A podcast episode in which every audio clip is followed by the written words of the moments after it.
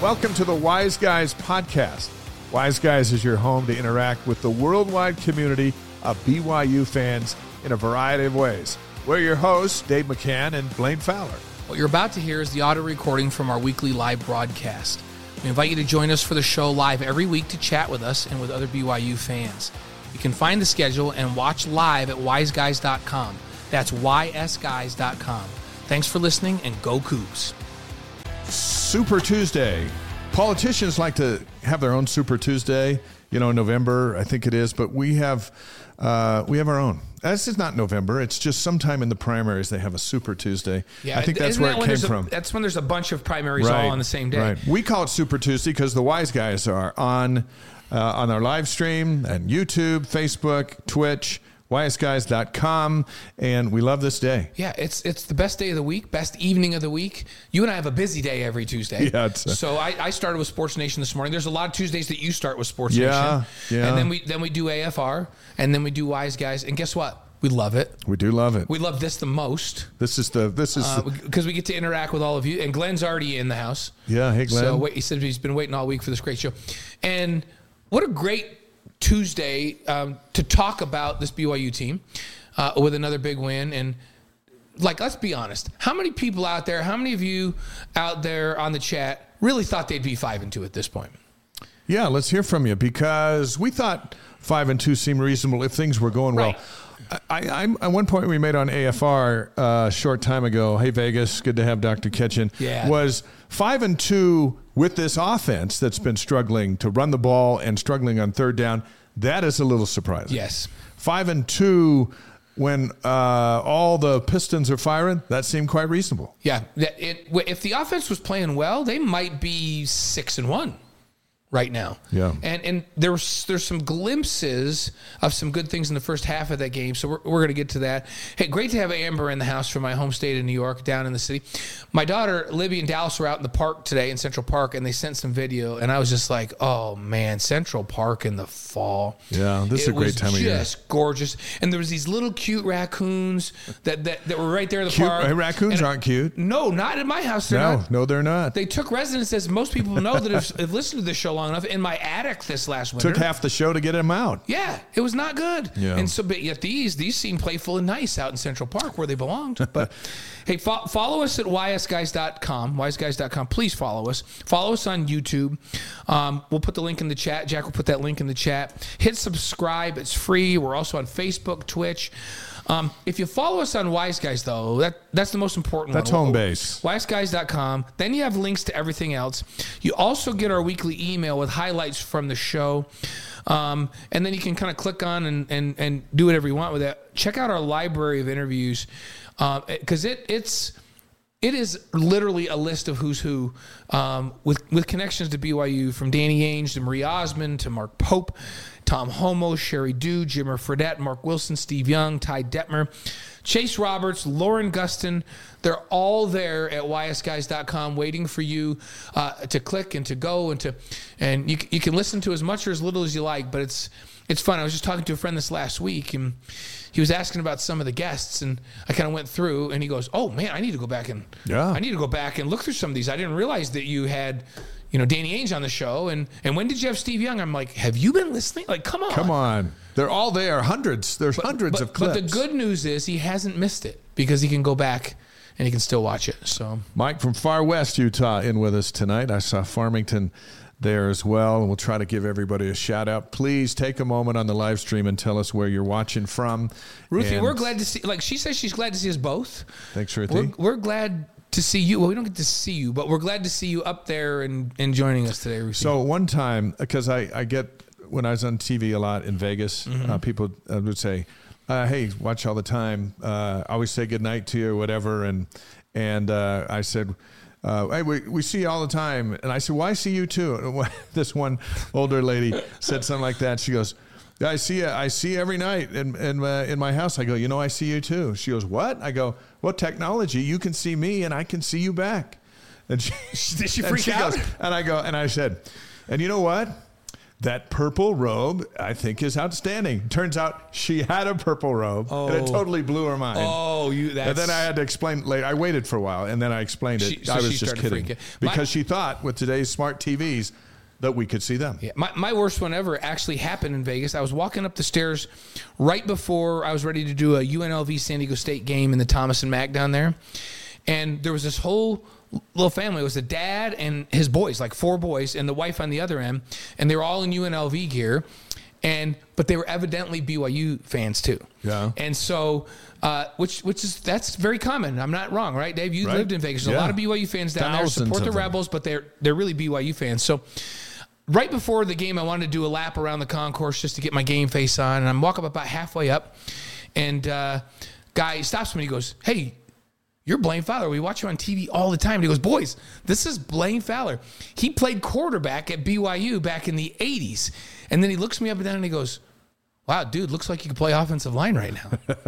now I'd gained a few pounds, I'm willing to admit. So, well, you But- know, today's linemen. But I have to say, people be kind. that wasn't a Like flattering I was, comment. I was about to go on, and like it kind of shattered me for a minute. I had to pull myself together. I went up to the concourse instead of taking a lap. I went into the men's room to find a mirror. you were devastated. And I stood sideways and I, I looked at myself and I said, "Do I really look like an offensive lineman?" I had body image problems for like three months after that. So, Yeah, be- is- be, uh, be kind. kind to people on TV. And remember, TV puts twenty pounds on all of us. Weston is in from Nebraska tonight. Glenn is Oregon for now, back in the Philippines next week. Glenn, when you go to the Philippines, we let all the BYU alumni know about this show, and then they can join us, and we'll we'll continue to branch out uh, in the Philippines. That's outstanding. Here's here's what we got coming on tonight. This is an awesome show. We hope you enjoy it. We're right in the middle of beating Texas Tech and playing Texas on ABC. That's just the, like the you couldn't ask for a bigger week for BYU football. And BYU radio football analyst Hans Olsen's going to join us, to talk about Texas Tech. We'll ask him what it's going to take to beat Texas on Saturday. Yeah, I I- I love Hans and, and I love I, I just had a flashback when we were talking about about him earlier today. We were doing preseason interviews with the football team and and I was like, is it Hans? Is it Hans? Like, how do you say it? And he goes, just remember. And he put his hands like this and he goes, it's hands, like hands. H A N S. It could go Yeah. either way. So it's Hans and Hoke. I called him Hans, I think, one time when he was playing. I, made that mistake when he was playing too. Like, it's, hey. it's Hans Olsen, like Hans and Hoke. he had a fumble recur- return for a touchdown against San Diego State when we were calling that yes, game. he did. Some fun stuff. So and and he'll, so he's going to join us. The Talbots are going to be with us. Dave and Debbie, they're the alumni chairs in the Austin area. They're expecting a huge BYU turnout at the game on Saturday. We'll talk about all the activities. We'll get you. We'll get you into that. Hey, Bob, how about women's soccer? It's Big Twelve tournament time, which is a great time of year. The women's soccer team's playing fantastic as expected. Who will BYU face first in the Big Twelve tournament? We're going to cover that for you. Amber says, "Do we have a snowball's chance in Texas on Saturday?" Let me tell you something, Amber. I served my mission in Texas, in the Austin area, and uh, and the communities around and about. And a couple of days it did snow. It wasn't in September, but it did snow. So there is a snowball's chance. Uh, over the years, I've done a lot of work in, in the Dallas Fort Worth area as, as well. So I know that's north, but um, I've been in the worst hailstorms and ice storms in my life in Texas. So that weather can get bad. One time I was in a hailstorm so bad, we made hail snowballs. So they there there is a chance. There so what we're chance. saying is, Amber, we're telling There you is a there's a, chance. chance. Hey, Jordan Woods in with a comment says, Don't know who we need to petition for this, but more and more stadiums are able to dim or flicker the lights around exciting moments. We got to get that rolling for our fourth quarter celebrations. I don't like it. Well, I don't like it because it jacks up the TV highlights, and those are important to us for all our shows. But fans seem to like it. My wife just Brenda just asked about that um, on the Monday night game. They did that after a score or something. yeah. And Brenda said, "How come we don't do that at BYU?" And I said, "Do you think that's cool?" And she said, "Yes." And then and Jordan Wood says the fire dancers would really pop. Um, it would be it'd be a super hype. Let's make it happen if the, if the lights would flicker. We always when we're sitting up in our little perch in the corner and the fire dancers come out at that last you know that that third between third and fourth quarter break, and these huge Polynesian men are out there spinning their fire and we always look at the opposing team, and the opposing team always has, and we're close enough to kind of see mm-hmm. this look on their face like, exactly what is going on right now. They're in a luau. They're in a It's football like game. what is, it? going on? Like, like they hit this drum thing, and then there's fireworks everywhere, and dudes running around the field with flags on fire, and guys spinning fire things, in in in Tongan gear and or, or Polynesian gear. Like, what is actually going on here? Which is exactly what we're trying to accomplish in that field Chaos. because we want chaos. We want the team to not focus about going into the fourth quarter. We want them focused on everything that's going on. The rock goes crazy. And I have to say, one of my favorite things in the stadium on, on game day is right after all of that, when the student section goes back and forth, and they uh, who's who does that song? Um, uh, uh, who is it? It's Kanye. Kanye. Kanye so it's does that? Kanye West, who's a very The relig- Rock loves that. very religious man right now. So we can talk about Kanye. So, um, yeah, I love that. It, it is a great tradition, but I think teams for the first time in LaVell Edwards Stadium, they literally can't focus and look back and ask one another, what in the actual heck is going on right now? Yeah, now we had kids out there, fire dancers. Cosmo was a fire dancer the other And night. then Cosmo took his shirt off. And he had, you know, he's been training all summer. They had those bits. not where sure what I saw. He was lifting with the team. He takes his shirt off, and he has a six pack of fur. yeah, He had six pack and he of had her. None of it was lit on fire during Nope. the uh, No, demonstration. it was, it was something. Let's just say, you know that old David Letterman thing. Is this something? Like, is this something? They used to say, is this actually something? That was something. That was something. So- Steve from Olympia, Washington, is in tonight. Thanks, Steve. Yep, Steve. And, and uh, hey, men's hoops. We were supposed to do the blue and white game tomorrow night. You and I were all set to do that. Yeah. And we want to let folks know that that's been canceled. Um, have, a, a couple guys that are ill, a couple guys that are a little Some nicked banged up. up. and they're like, eh. And, and it's hard to do like an inter squad, a blue and white game, if you don't have 12 or 13 healthy bodies. And Mark scrambled and tried to get some some alumni to come play.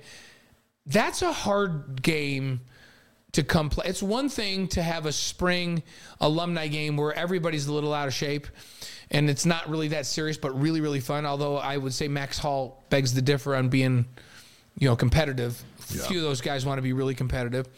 But everybody comes and it's just a good thing. But to actually come back and intermingle with the real players and play a real game, there's not. It, it's hard to be. Few doctors would sign off on yeah, it. and it's not it's not easy to come back and do that. So there just really wasn't enough that we could put together to, to stage that. So, So, we're going to do the the Yeah, a week from exhibition game a week from Wednesday on You and I will be BYU TV, and then everything else is on ESPN Plus. And you and I are going to do a boatload of yeah, games on Dave and I are Plus. scheduled for.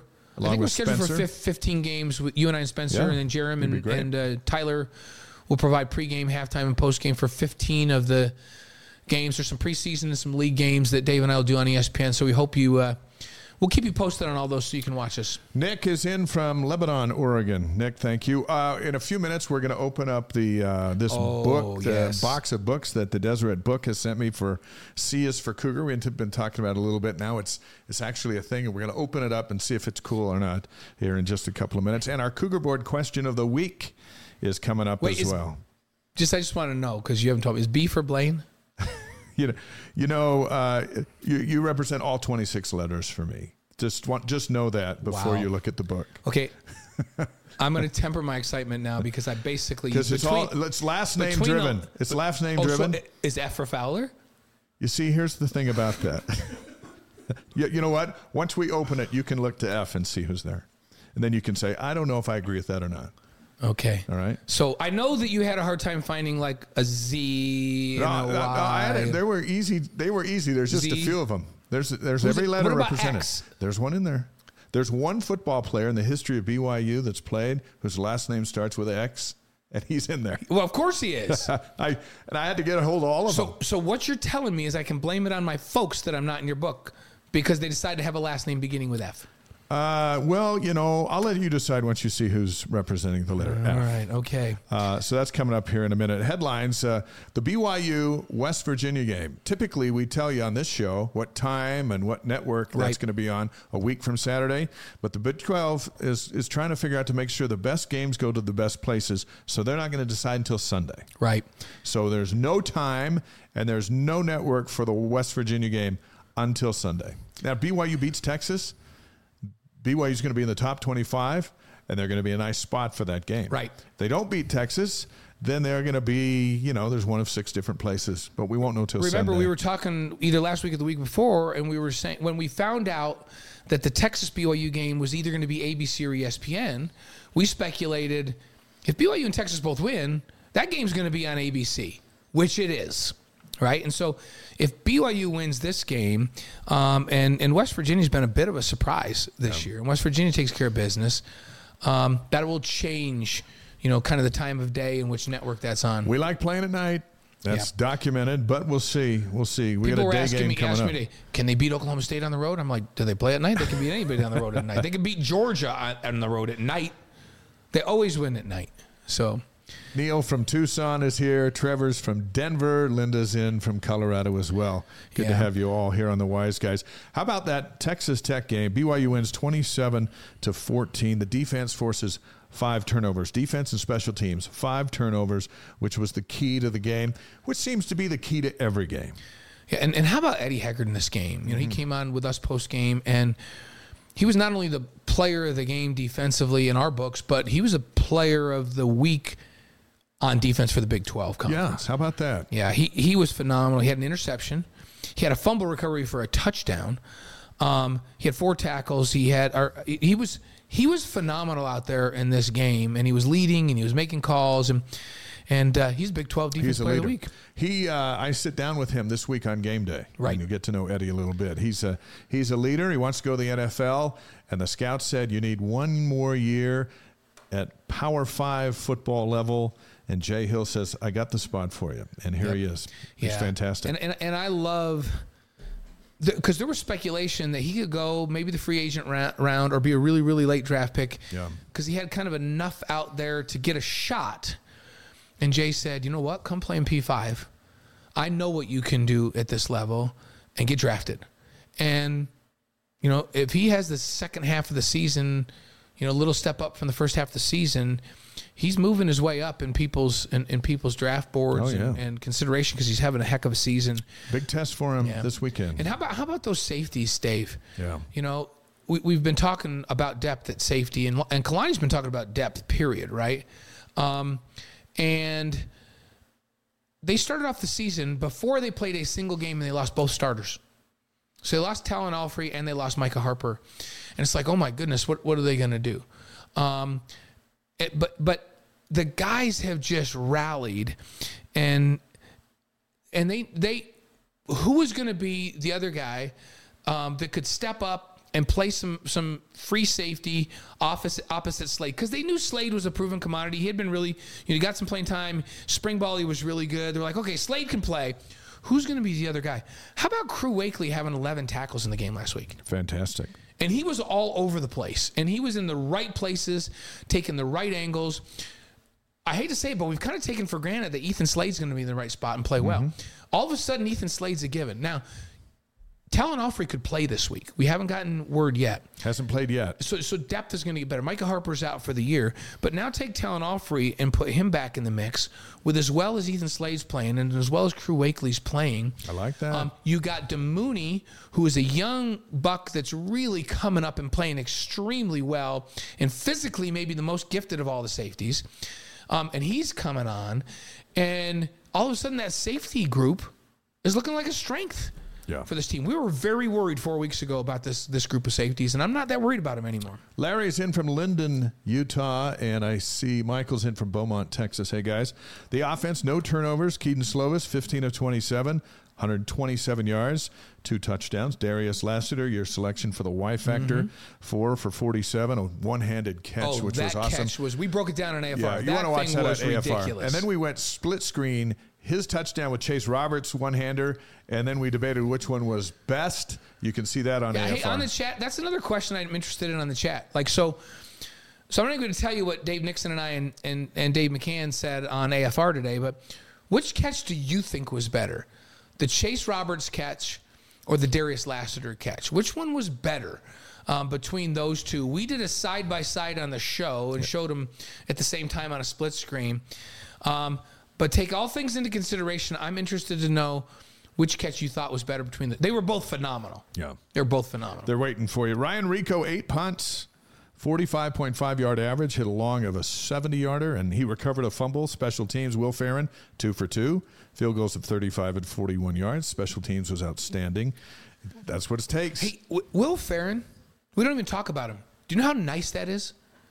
When we don't even talk about the kicker, because all that he does he's kicking good, right? all he does is kick the ball off nine yards deep in the end zone, so the teams hardly ever have a return, and we just expect him to make every field goal. He's been so unbelievably reliable that we stopped talking about the kicker. Could there be a better scenario than that when you don't even talk about the kicker because he's just so automatic right now? And I hate to even say that. That's why I'm knocking on wood. Every source of wood that I can find, I'm knocking on right now because I, I don't I don't want to jinx him.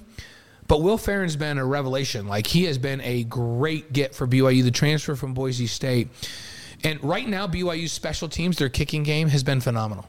It's been great, a great relief for the head coach.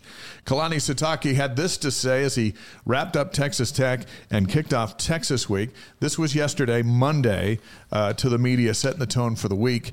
Uh, let's hear him. Kalani Sitake.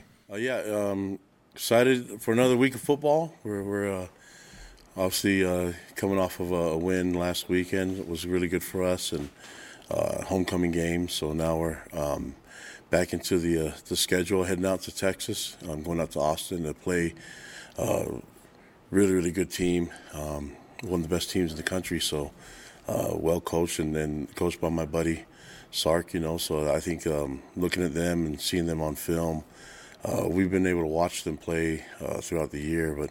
Uh, tough, tough, uh, tough task for us, but uh, we should be um, working on an opportunity for us to play at our best this weekend. But watching watching them, there's not a lot of um, not a lot of weaknesses, and um, I think the, the goal is for us to focus on what we can get done, and then get out there and give it our best shot and see what happens. We can live with the results if we do that.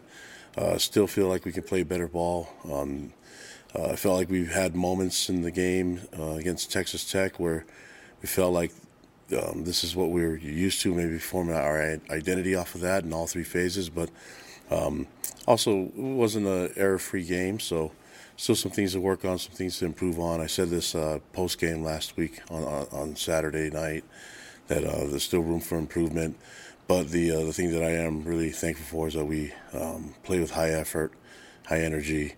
Um, a lot of that came from the fans, and we're going on the road now, so we're going to have to generate that ourselves and uh, try to try to do something that a lot a lot of teams can't do, and that goes into a very hostile environment with with a fantastic fan base. Uh, then they have a, a, really great team that that's you see it on film all in all all the positions, all three phases. Well coached team. I, I know their coaching staff. A lot of guys on their on their staff. They do an amazing job, and so and then you know Sark's been been so good to me uh, throughout our coaching careers. He's always been uh, a guy that I can always turn to. We, we keep in touch quite often. Obviously, not going to be keeping in touch right now as, as we're opponents, but um, appreciate his friendship and uh, the fact that he he isn't a, uh, a Cougar.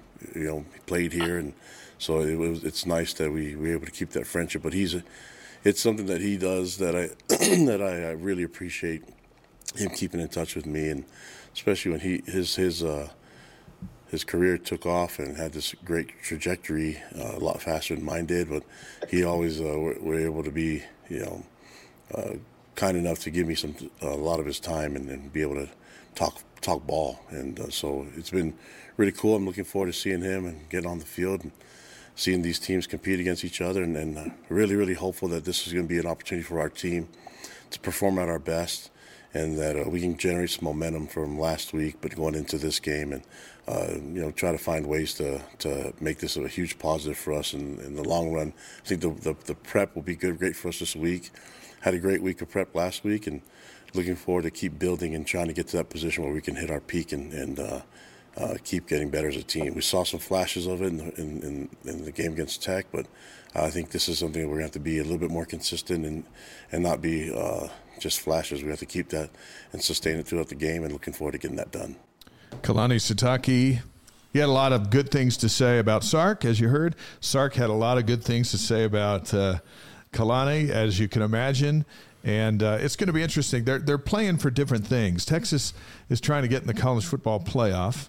The BYU's trying to get bowl eligible in their first year as a Right. as a P five, and so each team takes the field uh, motivated by the opportunity to to get some goals met. And, it's interesting when you watch Texas. I've been watching some film of Texas this week to get ready for our broadcast on Saturday, and um, I just go, "Whoa, that dude is." Hey, watch number one. You know, I'm talking about the, their their wide receiver, um, Xavier Worthy. And I'm like, "Wow, this dude is special." And then the next play, I'm like, "Oh my goodness." Watch Jonathan Brooks, the running back. This guy is amazing. Like he's something special. And over and over and over again, yeah. you, on defense, the, the Jaylan Ford is a big time NFL linebacker um, that's that that mans the middle for them. They have so much talent, but you know what they're coming into without their Quarterback, starting quarterback, and that's big. and that's huge for Yeah. BYU. That's a huge opening for BYU.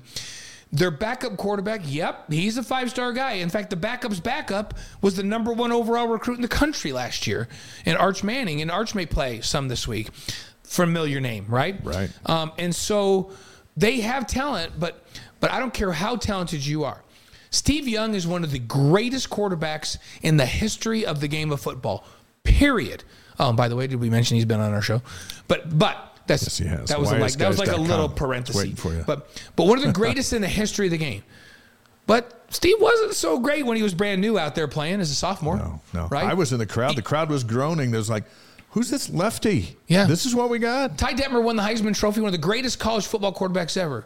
Yeah, I remember his first game as a freshman and all the picks. Now, news, So- newbies seem to do well against us, um, but not on Saturday against Texas Tech. They got after that newbie. The the TCU newbie that was a whole bunch of stuff. A perfect storm. He looked great. Uh, so we got another newbie Well, on and, Saturday. and Murph, Murphy's the starter this week, um, and he's a freshman. His career stats are four of eight, right? So he doesn't have any touchdowns. That's four Does- of eight attempts. doesn't have any interceptions, right? Yeah. He, he reminds me a little bit of Jefferson from Arkansas in terms of his physical 6'5". stature. Six five, almost 240 pounds. Um, he wants to throw the ball around. Sark doesn't ask his quarterbacks to go out and run around. Um, so it's it's an opportunity for BYU. They created a lot of distractions and disruption for the young quarterback last week at Texas Tech. And that's what this is an opening. So as talented as Texas is, they're starting a freshman quarterback on Saturday. We're going to talk a lot about Texas. Hands is going to join us here in a few minutes. Before he does, let's oh get to yeah, this. let's do this. So, uh, so some time ago, I had this idea. Uh, there should be a BYU football alphabet book for kids and adults, and Mm-hmm. every church bag, every office, and every home. And of the 500,000 BYU alum, there's there's certainly a market for that. But there was no book, and so Sheri Dew, who's been on this show, Yeah. I got Did with we her. mention that Sheri's been on we, the show? We went to work on it. Everyone's been on this show. So on Saturday, this shows up on the porch. It doesn't go on sale until November 7th. We're going to put the pre-order. It's like fourteen ninety nine. We'll put the pre-order info in the chat. But what I thought, you know what? Rather than me just open to the house and check it out, I thought we'd do it here. No, we're gonna do this. Is like an unveiling. This is this is a this Have is you a seen total it? unveiling. You've had an advanced copy though, right? This I haven't seen what's in this box, but I've seen uh, prototypes and I've seen.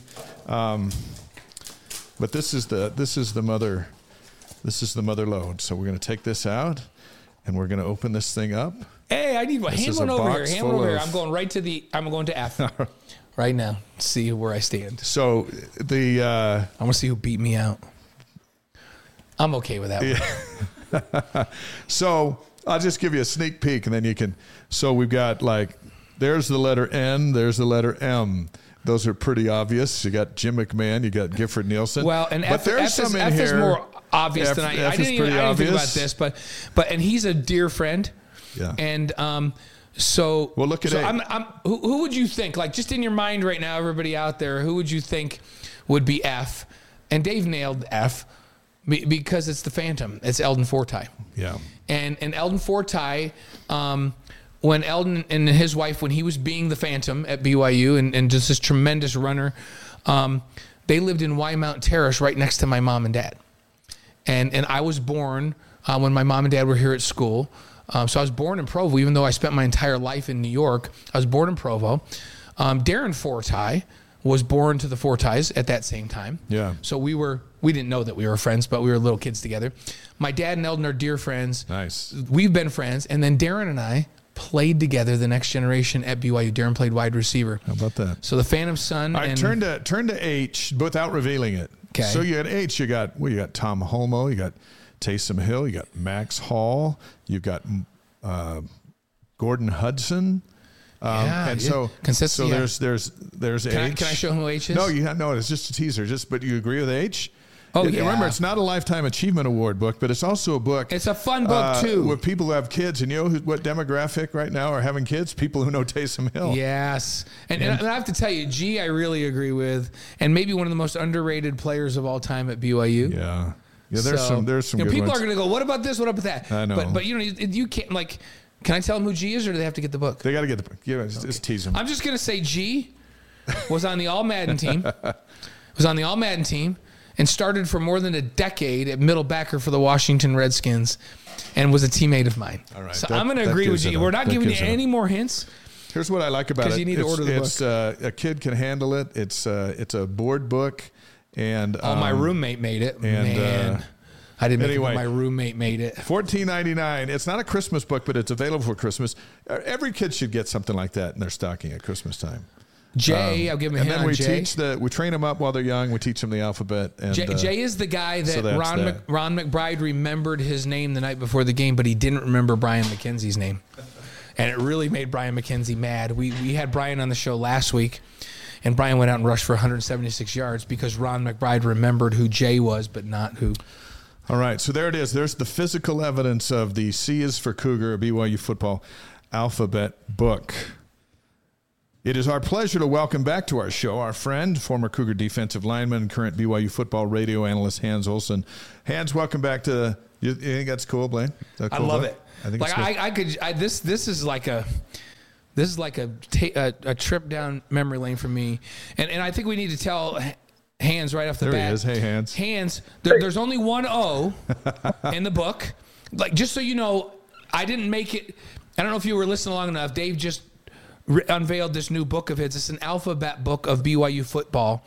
And For the each- kids. for the kids, it's a kids book, and each letter Dave has represented a superstar that played. And of course, there's you know there's there's lots of great F players. So I didn't make the book, but Phantom Fortie did, Eldon Fortie, which I'm completely okay with. Hans didn't make the book, but I think Hans is going to be okay with who O is. I hope so. I hope Hans so. O is Bart Oates. Nice. Yeah, and Bart's Yeah. very like Bart's got.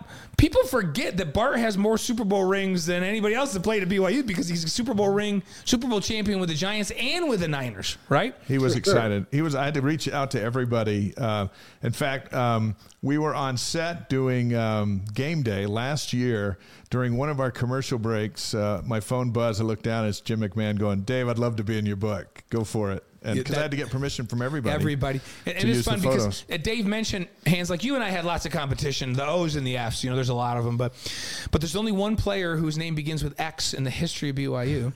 And and now that I just looked at it, like I remember that. Yeah. I remember Yeah, that. So, he's in- uh, we're he's not giving there. them all away, Hans though, because they have to get the book, right? so we're just teasing people. Hans, how you doing today? What's up? Doing good. How are you guys doing? How We're doing good. We're we're doing great. It's great to have you back on here. From a defensive lineman's perspective, how do you feel about BYU's boys up front? Because remember, when, when we were together in August, that was a big concern of yours. They did much better against Texas Tech. Uh, I thought that Jackson Cravens and Naisa Mahe were fantastic. I actually gave Tyler Batty my game ball, um, even over the turnovers and the corners. And I gave Tyler Batty my game ball because I felt like he really controlled the edge. He dominated in special teams, forced fumbles, big plays, juiced up the team after getting spit on. And I felt like he was the catalyst for a lot of the defensive push. So I gave Tyler Batty my my game ball, and then we gave Naisa Mahe the steel man of the game because Naisa did a lot of work without a lot of recognition. But there was a reason that Tahj Brooks was below his season game average, and if there was a reason that Texas Tech couldn't get to their season rushing average, and a lot of that started with Naisa Mahe. Yeah. Jackson Cravens has been a pleasant surprise. Uh, you know, I, I think he's been very solid all year. I was bummed because John Nelson went out of that game. I don't know how serious that is, but uh, I was bummed to see John Nelson go down because he's been fantastic, moved into that three technique. And, you know, I think Isaiah Bagnah has, has just been a body. He's just been a guy Yeah. out there. Um, I'm hoping that John Henry Daley can become a bigger, more usable piece. He's been getting some reps and he's been getting on the field. Um, he has not made his presence ultimately known, but I thought that that was the best the interior line had played all year just on Saturday against Texas Tech. You, you know, Hans, they, they uh, on our AFR show, you, you talked about Tyler Batty and how disruptive, like he was disruptive in this game in, in a lot of ways, right? On, on D line and in special teams. On our AFR show tonight, Dave and I and Dave Nixon highlighted that play he made on the punt, and and I was taken back because he's part of that last um, protection shield. So he's not the guy that's supposed to run down and make the play. He kind of trails everybody else because he stays in to protect the punter, and then he then he goes down and looks for some work. I was really taken back by his effort because he rarely gets involved in a tackle on that because they make the tackle. McKenzie makes it way down the field. He's just he's but we watched him, and once it was his time to release, he sprinted down the field, sprinted across, and I mean that hit he put on that return guy was something special. What what does that say about Tyler Batty in effort when he's putting out that kind of effort when there's a very slim chance he's even going to be involved in the play? Well, I think he was really ticked off, and I would be. I'd be pissed. Somebody spit in my face, and you know, it, it wasn't just a spit in the face. Uh, those Texas Tech guys, I guess, got pretty active on social media, and they were pulling some pretty shady pranks, um, not only with Tyler, but uh, Tyler's significant other, and uh, it sounds like it was a lot of lowbrow business, and those guys deserve to be broken half.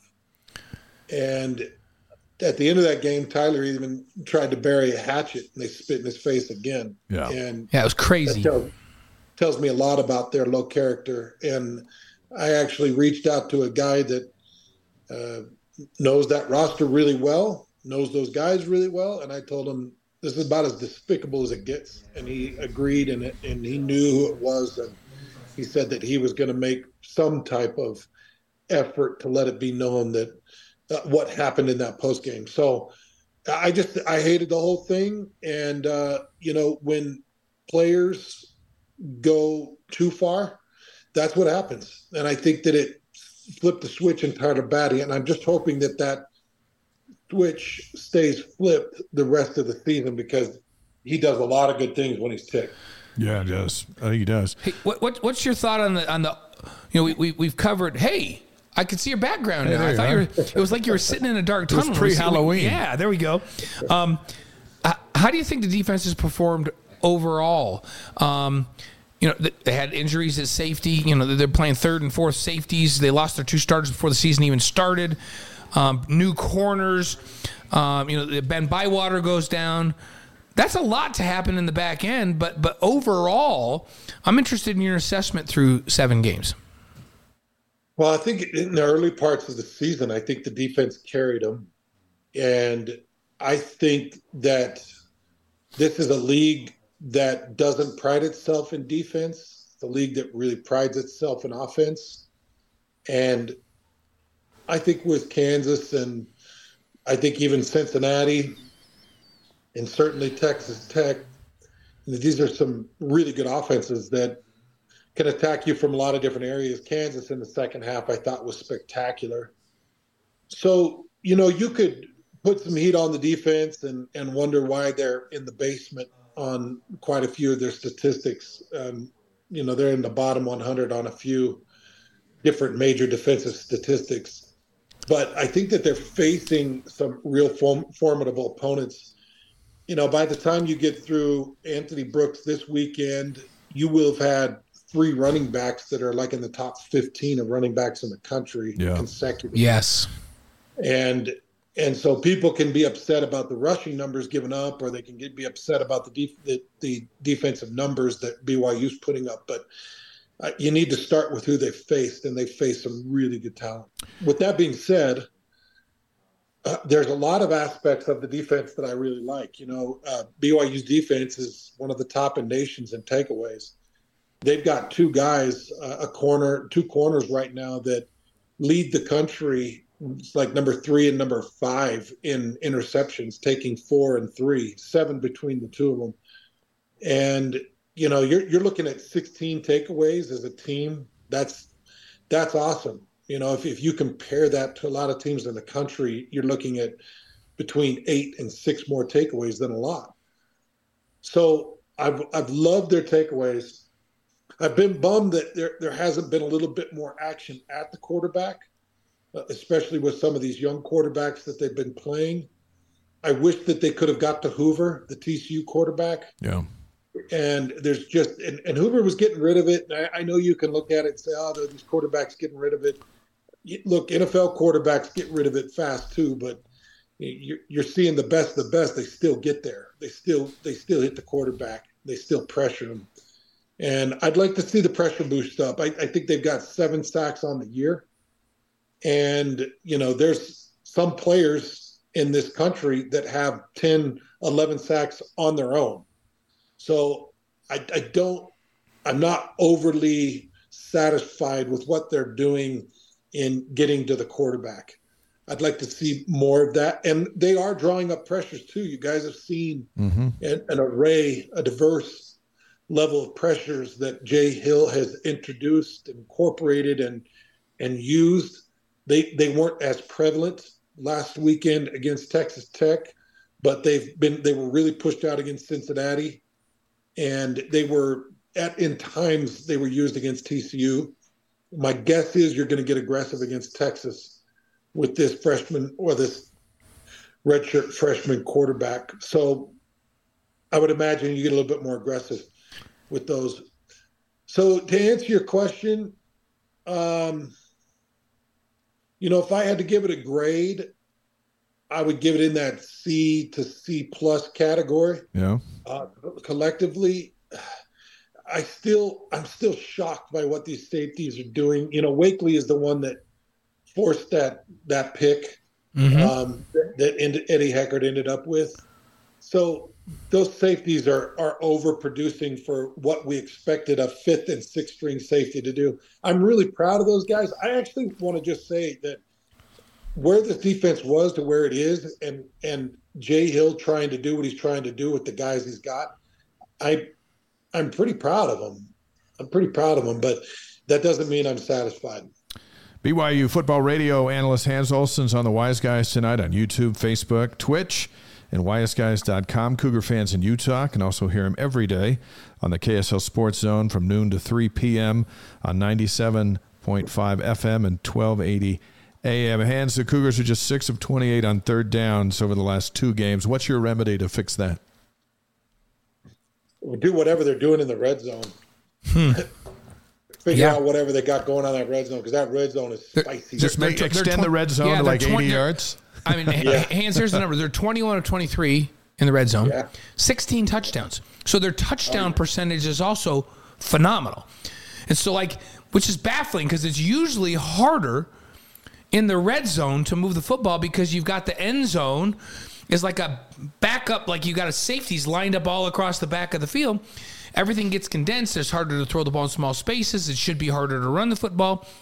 Yet they're phenomenal in the red zone. I'm, I'm with you. Like it's so weird that they're so good in the red zone and struggle in the field on third down. So a couple things, Dave. Um, number one, I think it's going to improve dramatically with Aidan Robbins back in the lineup because third down is a product of first and second down. Yeah and your third down conversion is only as good as your first and second down in giving you third and shorts. And there just hasn't been a lot of third and twos. In fact, I think on third and ones, I think they have a 100% conversion rate this year.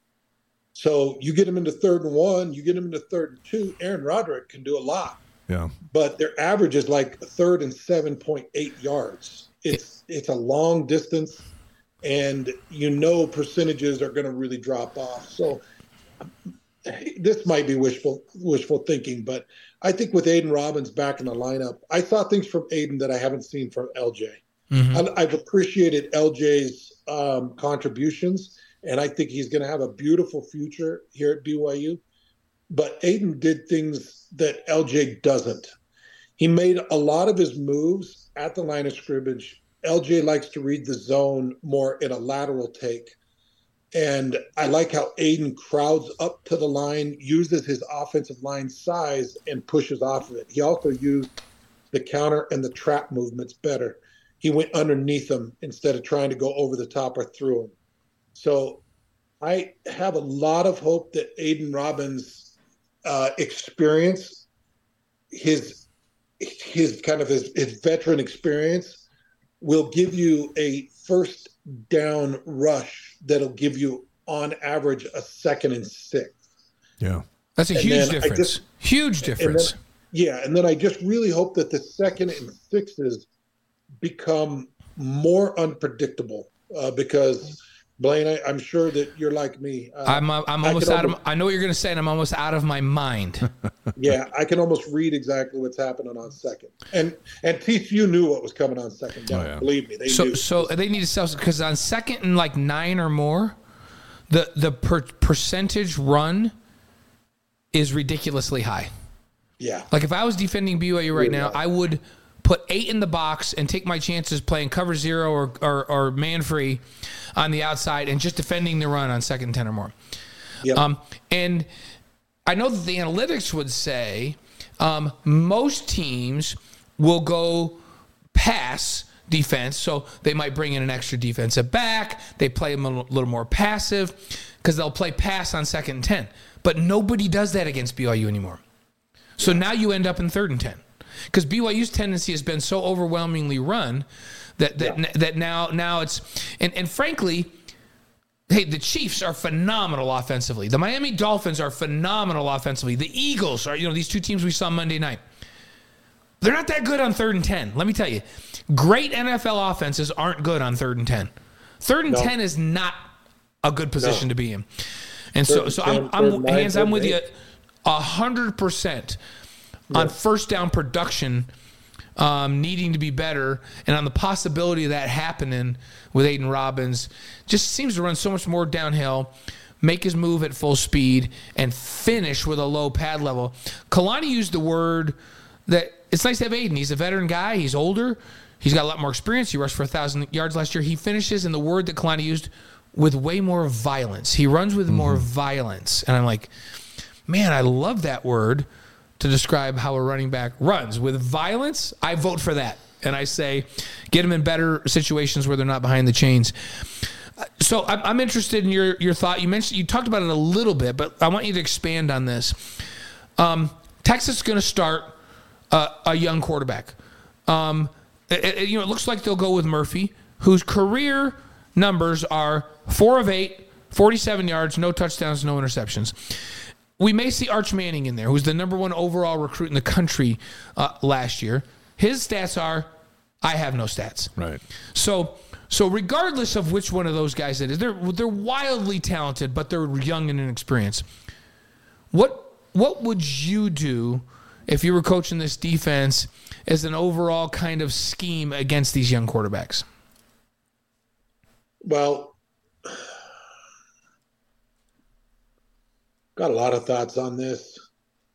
So Texas Tech comes in with one of the country's top five running backs, and they tried giving it to him early, and BYU took away the run. They did a really good job. They, their intention was to run Tahj Brooks until he bumped the tires off the guy. That that's what Texas Tech wanted to do. They they didn't want to put any responsibility in that young kid's hands, and that rightfully so because he was not good. Mm-hmm. Um, they had an intent to run Brooks. When BYU made it difficult and started taking it away and then got the lead, and it forced them to put it in that freshman's hands, the game changed and BYU had them. It is going to be a very similar situation against Texas. And, and the guy's name's yeah. Brooks too. It's Jonathan yeah. Brooks this time, right? that averages 6.4 yards a carry and has 825 yards. It's very similar, right? Very similar. And he is he is a force to be reckoned with. Their intention will be to get him the ball 25 to 28 times. Their intention will be to hold the lead, maintain it, milk the clock, and keep it out of Maalik Murphy's hands. What BYU's got to do is what they did against Texas Tech. They've got to go to Naisa Mahe. They, they've got to get under Cravens. They, they, hopefully, John Nelson is back. They, they were playing some David Latu. I thought David Latu did well too. Yeah. Happy to see him out there. And you know, I think it'll be a similar outcome if if you jack up Jonathan Brooks and you force them into what we were just talking about, some third and sixes, third and sevens, third and eights, where now it's in Maalik Murphy's hands, then I think you've got a real shot. But I think Texas is more adept to running the ball than Texas Tech, mm-hmm. and I think that um, I think that Jonathan Brooks is is at home. He's going to be more comfortable, so it's going to take even more dog in the fight for BYU to get this stopped up and get it back in their favor. But mark my word, guys, if Texas comes out and BYU is able to stop up Jonathan Brooks in the first three offensive series, not stop him, but stop him up mm-hmm. on a third and two, knowing that it's coming downhill. And you guys saw it with Tahj Brooks. Mm-hmm. They knew it was coming downhill. They stuffed the gap and they forced the three and out a couple times. If you do that to Jonathan Brooks, and if you get a seven point, 10 point lead and you're moving into the second half with it, man, you're in such a good spot. Because I, I, don't think Maalik Murphy, especially against this defensive backfield that has become, they've become very elusive and they have become unpredictable.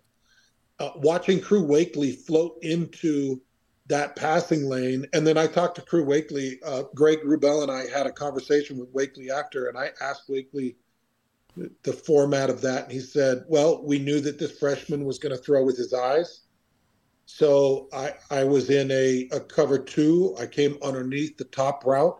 I read his eyes right into the route. I batted that ball up, and that's that's how it came. Well, you're going to do the same with Maalik Murphy. I think he's going to throw with his eyes because, as as Dave mentioned, you know he's he's got very limited attempts.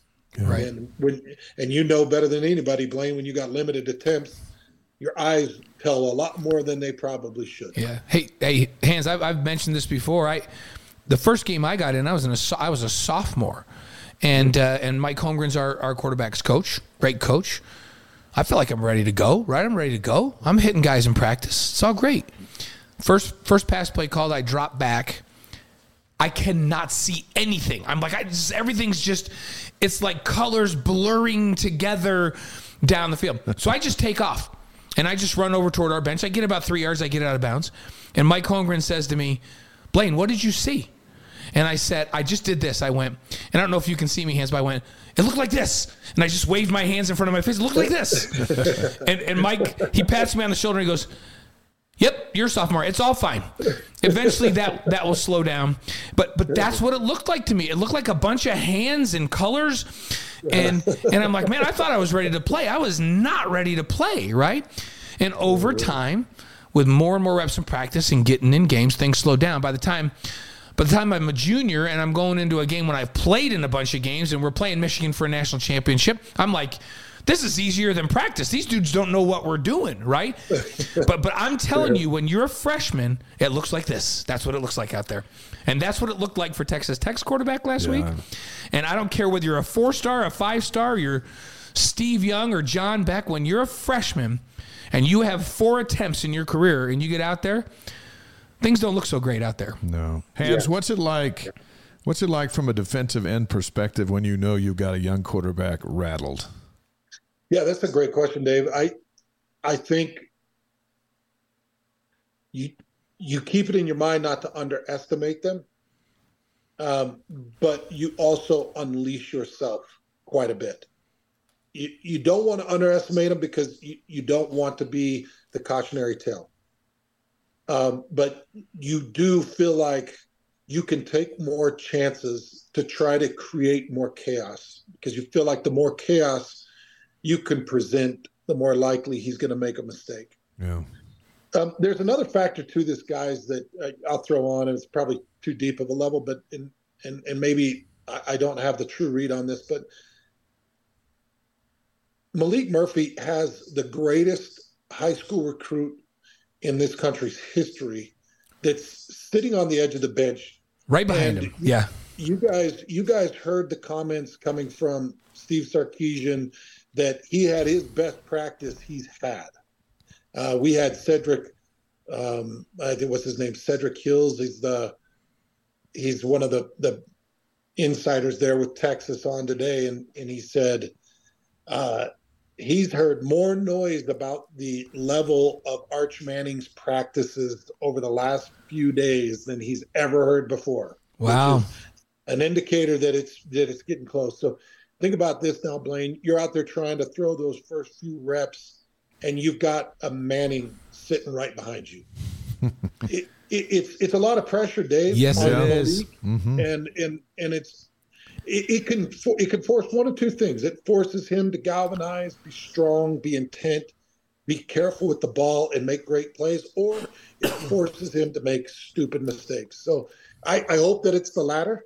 And I hope that he's out quick, and I hope Arch Manning comes in, and I hope that he feels the pressure and the freshman jitters and makes mistakes too. Yeah, it, it, it really is interesting. Uh, Hans, as I, I'm looking at this roster for Texas, and I'm watching film this week, and I'm like, whoa man, one is something special. We were talking about this earlier. Wow, 41 on D. That man, this Ford kid is something amazing, right? And and I was looking and I was thinking, wait, last year, um, Bijan Robinson is the Doak Walker Award winner. They're starting running back. And now I'm watching Jonathan Brooks and I'm like, this dude is a baller. This guy's an NFL running back. And then I realized that Texas in this offseason signed the number one running back recruit in the country, CJ Baxter, and he's not even playing. Yeah. That's that's how. So he's the number one recruit in the country at running back, and he's not playing, right? Um, the number one overall recruit in the country is Arch Manning. Hasn't taken a snap. Mm-hmm. That's how talented this Texas team is, and the kind of recruits they get. So, so expectations are really, really high. Now, having said all of that, we watched Houston last week, who doesn't have near the recruiting classes that Texas have. And as I watched that film, I'm like, whoa, Houston's roughing them up. Like yeah. Houston played well, really physical with them. They got into their offensive line. They roughed them up a bit. Um, you know, uh, uh, Quinn Ewers, the starting quarterback, who's phenomenal, gets hurt, and Houston's in the game. And I'm thinking, as talented as this team is, BYU's got a shot on the road, especially with the fact that they're playing a, a freshman quarterback even if that freshman quarterback's name is Arch Manning. BYU's got a shot. They they 100 percent. They've got a shot. And I watched Donovan Smith as you were talking about the Houston quarterback. I, I felt like he outplayed Quinn Ewers through the majority of that game, and he he threw for nearly 400 yards mm-hmm. and three touchdowns. Uh, Houston couldn't run the ball to save their life. I mean, they looked a little bit like BYU in that regard against TCU. They couldn't get the ball going but they didn't need to. And yeah.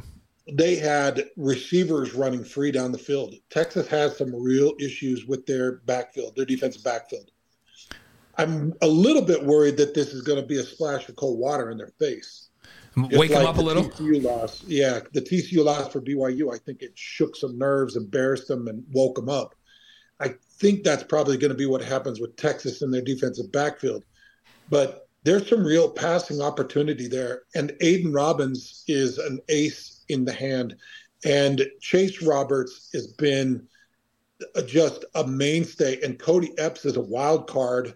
And we still haven't seen the best of Isaac Rex. Yeah. And the offensive line has improved. The, the change they made two weeks ago has now solidified. I thought that Paul Maile had his best game as a Cougar even though he's been the highest graded run blocker, I think he had his best game as a Cougar against Texas Tech. So when you talk about those changes, Hans, so people know they took Paul Maile and moved him. He was playing some some center time. They moved him over to right guard. Right, they've got Pay back at center. Now they've got Lapuaho at left guard, and they're starting Keim at right tackle instead of Etienne. And of course, uh, uh, is starting at left tackle. So that lineup together seems to be communicating better, picking up better, getting a little more push. Are you seeing the same thing? Yeah, it wasn't that way against TCU. Right. It looked horrible. Yeah. I'll just be honest. And I think all of them could look themselves in the face and say it looked horrible. TCU had a lot of free activity, but I do think that 3 3, I call it a 3 3 stack with the hybrid safeties. Yeah, three three five. I know Bron- Broncos old D that Rocky Long basically brought to college football, right? Yeah, and see, I, I it, yeah, a lot of people call it the three three five, but I think it's a hybrid of that. Blaine, I, it, there were too many nuances of that defense that were outside of what of what really uh, Bronco did. They, they they they specialize two hybrid safeties that are, are used differently that that are excellent and were in the backfield for BYU and unaccounted for. And I think that it really screwed Slovis up. Um, I think that three three stack, the three three five was just a, a nightmare for him. I don't think he's ever seen it. Now he said he had. He, he mentioned after the game that it was a defense that he had never really gone against and it caused problems. Yeah, that's what it looked like. And so, um, um, I, I, TCU made that front look bad. Texas Tech, they looked phenomenal. Connor Pay looked more comfortable. He was setting into his combos. I, like I said, I've got high hopes for that front five against a traditional defensive front. I don't think there's a defensive front in the country in a traditional setting that doesn't use um, alternate alternative um, uh, uh, penetration that they can't handle.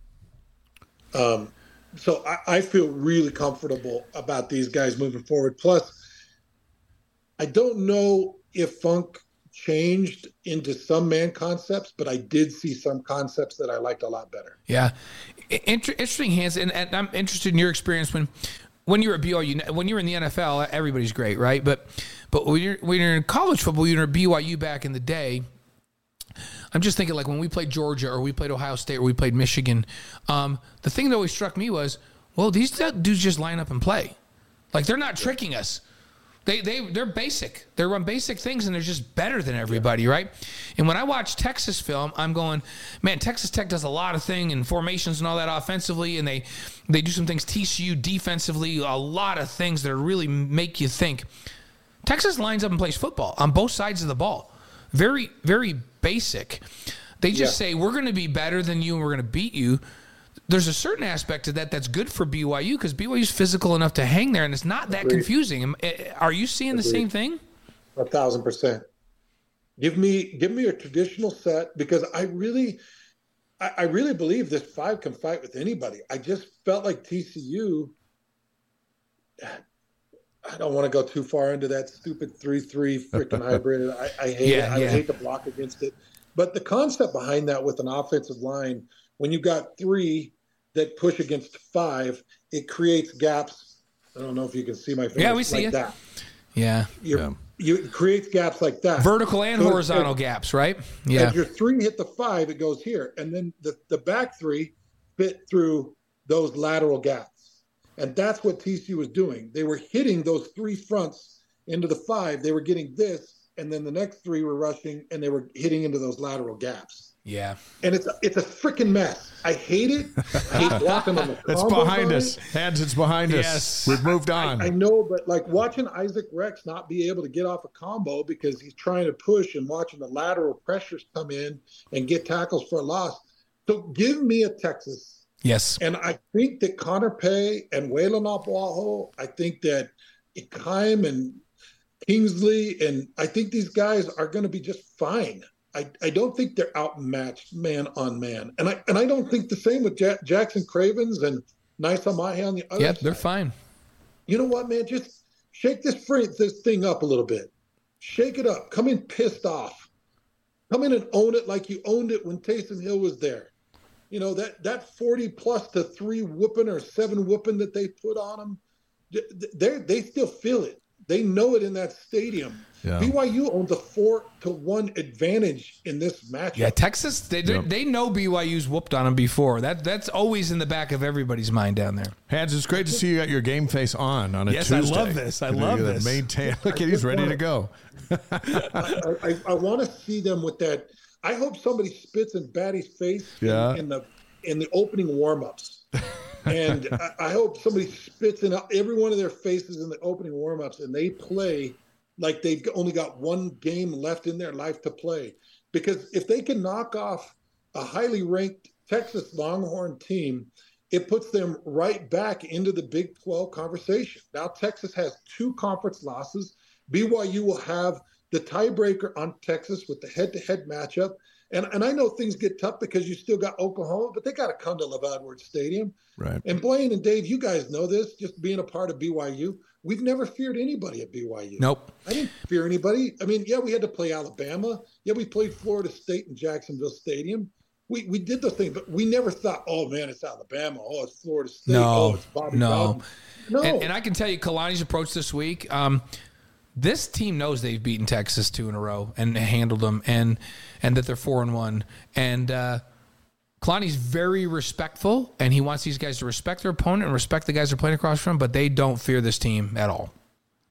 Well, and, you know, Steve Sarkisian has coached against BYU twice since uh, since leaving there as a player, and he's one and one. He he beat BYU with USC when Norm Chow was the Mhm. offensive coordinator. He was the quarterbacks coach, and he lost when he was the head coach of Washington. Yeah, yeah. BYU got him, and and so Steve Sarkisian's even got a little bit taste in his mouth, like "Ooh, these. He knows he was here. I played with him. yep. I, I I know how Steve thought when he was with BYU. He knew how BYU thought. The world was stacked against you. You, you know, it's you and your teammates. They bring extra pressure because of the religious undertones, and it's just going to be a dogfight. And and you go out there and you pop them in the mouth, and you're- like, yeah, we may we, we may not look like a traditional football player, but we're still we're still angry. You can And, hear and that's Hans. what they did against Texas Tech, and Yeah. I, just, I want to see that. Played angry. I love it. You can hear Hans, Greg, and the radio crew from Austin, Texas, Saturday morning, starting at 11:30 Mountain Time on BYU Radio. Hans, you're ready to go. We're so grateful to have you for a few minutes tonight, and appreciate your insights. You're doing great on your broadcasts, and uh, we just wish you continued success. I'm ready to go. After after you being on the show, I'm ready to roll. I'm ready to go play. let's, let's shoot up and go get them. Let's man. go Let's- get them. I love it. Thanks, Have fun Hans. down there. We always love Hey, having uh, you on with us, brother. Hey, love you both. You guys do a great job, and and th- thanks for all the confidence, and and thanks for getting my back on all this. It's been a real fun time getting in that booth, so I appreciate you both. You've been you've been Good man. amazing. We love you, Hans. Thanks, brother. Hans Olsen with us today. Played defensive end at BYU. Played offensive line and defensive line in the NFL. And uh, the analyst on BYU Radio. And you can hear him again on Saturday, 1.30 Mountain Time, BYU in Texas. Televisions on ABC. Game day on BYU TV starts at 11:30 a.m. Mountain Time, live from our Provo studio and from Texas Memorial Stadium. Two-hour pregame show and live postgame show here on BYU TV. It's our pleasure now to welcome. A Texas power couple in from uh, from the Austin area. They are the co-chairs of the BYU Alumni Association, Dave and Debbie Talbot, spearheading the weekend events uh, in Austin around this game. Sorry, look, Hans was all fired up and he was Man, running through like- all the stop signs. So we apologize No for being a little late. Yeah, no, no, he's. I'm telling you, it's a good thing Hans isn't playing, or Texas would be in big trouble this weekend because he is fired up for this game. So How excited is everybody down there to have the Cougars coming? I would say they're very excited. We're getting a lot of a lot of emails, a lot of texts, a lot of people asking about the game. So, People are ready. yeah. Yeah. How many uh, Longhorn fans? I, I have a couple of friends that are Longhorn fans, and they certainly do. But how many do you think still remember what Taysom Hill did to them in the last couple of games? Uh, they so we've lived here 16 years, so we were definitely here during the Taysom years, and those were great days to go to work the next day. So they, they definitely remember. We, we have some Longhorn friends, and we don't forget to rub it in very frequently. Nor should you. No, Nor should you. hey, you have a right to after what he did. Hey, Debbie, what activities uh, do you have going on around the game? Uh, and let's start with the service project, which we love talking about here on the Wise Guys. Sure, absolutely. You know, we're super excited for our service project. Um, we're partnering up with Brown Santa. Um, the Travis County Sheriff wear brown uniforms, and um, they do a yearly toy drive for kids. Um, last year, we took our alumni, we took about 60 of us to wrap gifts for Brown Santa. And while we were there, they mentioned, hey, we're, we're actually short gifts this year. We won't be able to fill all the requests for the families that have applied for assistance at Christmas this year. And so, as we started thinking about what we might do for this tailgate, we got really excited about the idea of let's help Brown Santa and and um, do a toy drive. So we're also we're doing that, and then we're also going to go down and wrap gifts again with them with our alumni. So we're excited to be involved with them. They're a That- great organization. That's fantastic. I mean, it, th- this has become a theme over the last couple years. Every place where BYU goes, the BYU alumni leave the place a little better than they found it, which is which is phenomenal. We love that. What, what about the tailgate itself? What's what's the plan for the tailgate for this one on Saturday? Well, I can fill you in on the tailgate. So um, we sold over uh, close to 900 tickets to our tailgate. So we're expecting a big crowd. And obviously, you know, if you didn't get a ticket, you're still welcome to come and enjoy the activities. But it, it'll be at LBJ High School, and it'll start at 10 a.m. and we're going to go carry it till 12:30, and then we'll wrap things up and, and make our way to the game. But uh, uh, we've got uh, Rudy's Barbecue. We're, uh, we're since we're in Texas, we're definitely going to do barbecue. Of course. We've got uh, new T-shirts that uh, that they'll we'll, we'll be selling, and those will be going to those that bought tickets as well. Um, and then we've got a lot of yard games, a lot of fun activities um, that'll be there as well. So all are welcome. Hey, show that shirt again. And how can people order one for themselves, even if they can't get to the game? They'll be for sale at the tailgate. That's Yes. that's how you can get them. Yeah, now we we, put we bought 1,200 shirts, so Oh, uh, we're hoping to unload them all. So. Look, we want two of those. We, we put links uh, on our chat of our global live stream on uh, for the service project. And Debbie, let me just before we move on, folks who aren't going to be at the game and can't get to the tailgate but want to participate in the service project, uh, how can they do that? Oh, we've got an, uh, a link from from Amazon wish list for Brown Santa. So anyone that would like to participate, just you know, get on that Amazon site. Tons of tons of different toy ideas from cheap to expensive. So if you want to just find a gift that's six dollars, they will be so excited and so grateful for anything that you can do.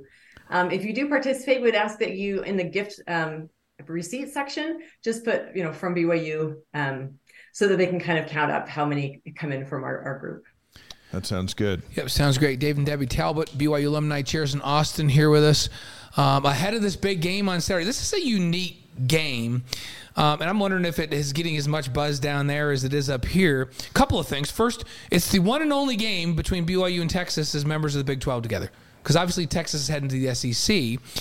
But also the fact that the Longhorns head coach is a former BYU quarterback and Steve Sarkisian. You know, the more BYU, the merrier, right? But it's getting a lot of buzz up in these parts. How how about down in Texas?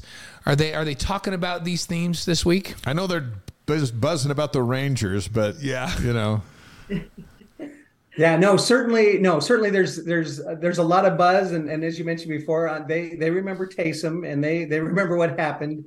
Um, I, I was in the office on Monday, but it, it's usually quiet on Mondays. I didn't go in today. I'm sure I'll be. I'm wearing my BYU stuff all week, so we'll, we'll Nice. be talking it up. But yeah, there's definitely lots of buzz. I will say, I think some of the Longhorns may be kind of overlooking us a little bit. I don't hear a lot from from the Longhorn people, mostly from the Cougars that are really excited. Ah, Yeah. very good. Oh, hey, that'd be great if the Longhorns um, overlooked BYU a little bit. how many fans do you think you're going to get in that game? I mean, that, the last time we were there in 2014, it seemed like there was between five and 10,000 that found their and, way and- in. and we should mention that the stadium seats um, just over 100,000, 100,119. And I'm assuming they're going to be close to that in total attendance. But yeah, Dave, Dave and I felt like there was probably 5,000 BYU fans in the stadium the last time we were there. What, what do you think? Well, we we certainly did our part to try and uh, fill the stadium. I know I know BYU got about 2,500 tickets that they sold to you know Cougar Club members and whoever was able to get those. And then myself and a few other friends, we we called into the UT ticket office and we bought as many tickets as we could, and then uh, which was close to 500 that we that we got, and then we sold them all within about a week. So guaranteed there's at least 3000 but I, I, think it's safe to assume that you're going to have a lot more right? I, I would expect over 5000 yeah B- byu fans are sneaky we found out. Like they'll, they'll they'll go as far as buying season tickets to somebody's to get really good seats for an away game which I really appreciate and I respect. All right, here's what we want out of the Talbots. Uh, Debbie, we want two keys to a yes. victory on Saturday, and then Dave, we want two from you. And they All can't be the same. They can't be the same. Our turnovers, those have been amazing. Turnovers. So much fun to watch our Cougars with the turnovers, um, and then just big plays. We need those big plays, those long passes down the field. I think if we can keep it exciting and, and stay in it with our offense, I think that'll. that'll I love that. So, so Debbie's are keep forcing turnovers, and then some some we call them chunk plays, but get big plays over the top. Um, I, I like that formula. That's okay, that this is going to be hard to match up with, Dave. So, so what are you? I, I know she took, she took mine. So. no, no, no. I, I would say we, we definitely need a higher third down percentage than what we've been seeing recently. Yeah. Um, I think that's going to be critical for our offense to stay on the field. Would be would be would be one of those, and then the other is we can't have turnovers. Um, so those would be my keys on our side. So take care of the ball and and yeah. be more efficient on third down. So sustain yes. drives. You know what? I think you know what you're talking about. What in the world? This is this is fantastic. Hey, on our live stream, Laura Klein says we love David and Debbie. Go Cougars from Virginia. Yeah, that's my sister. So oh, okay, listening from family Virginia. Affair. So we're gonna do something now we've never done on the show. Uh, we're gonna right, we're, gonna ready. ask you guys. Uh, we've done this on the questions, show, but not with our alumni but and not with two, and not, not with, with, two, not with two, not with a okay. husband and wife. So this this gonna this is gonna be. We're all gonna learn something about each other. We're gonna see how we're gonna see how like in line you are with one another. So and and you know, all right, we're ready. Sometimes opposites attract. So we're gonna see this. Okay, um, we'll and Debbie will answer first on this first question. Then we'll alternate so that we don't tip each other off. So, your favorite sports movie, Debbie? McFarland. McFarland. McFarland that's, that's the one. that's the the cross country one. Yeah, I love that. Okay, how about how about you, Dave? Uh, I'll go. You know, I'll go with uh, Hoosiers. Classic Hoosiers. Yeah, that's also Marie Osmond's favorite, by yeah, the way. That's a good one. So nobody said McFarland, so that's that's a unique one. Okay, now we're gonna start with with Dave on this one. Favorite singer or band? Uh, you know, my kids are gonna love this. Uh, Tears for Fears. Hey, they're cla- I saw Welcome them at Park West. to my world. Oh, I saw those guys. Those guys are awesome. Tears for Fears. All yeah, right. that's a blast from Debbie? the past. Yeah, Debbie, what about yours? You know, I'm not a big band person. I like to listen to movie soundtracks.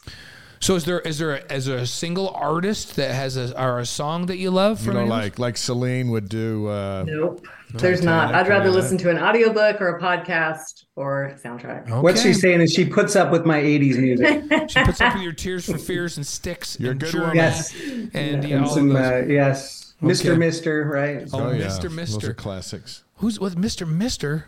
Yeah. What's their best song? Uh, Kyrie eleison. Yeah. Oh yeah, there we go. It's on the go. radio like every ten minutes. Okay, up. now we're going back to Debbie. Answers first. Favorite breakfast cereal? Mm, frosted mini wheats. Okay. Nice. I'm glad you said frosted. Mini wheats. Because we only like sugar cereal here in this show. Frosted we, our show should be sponsored by Kellogg's. Yeah, should be. What about you, Dave?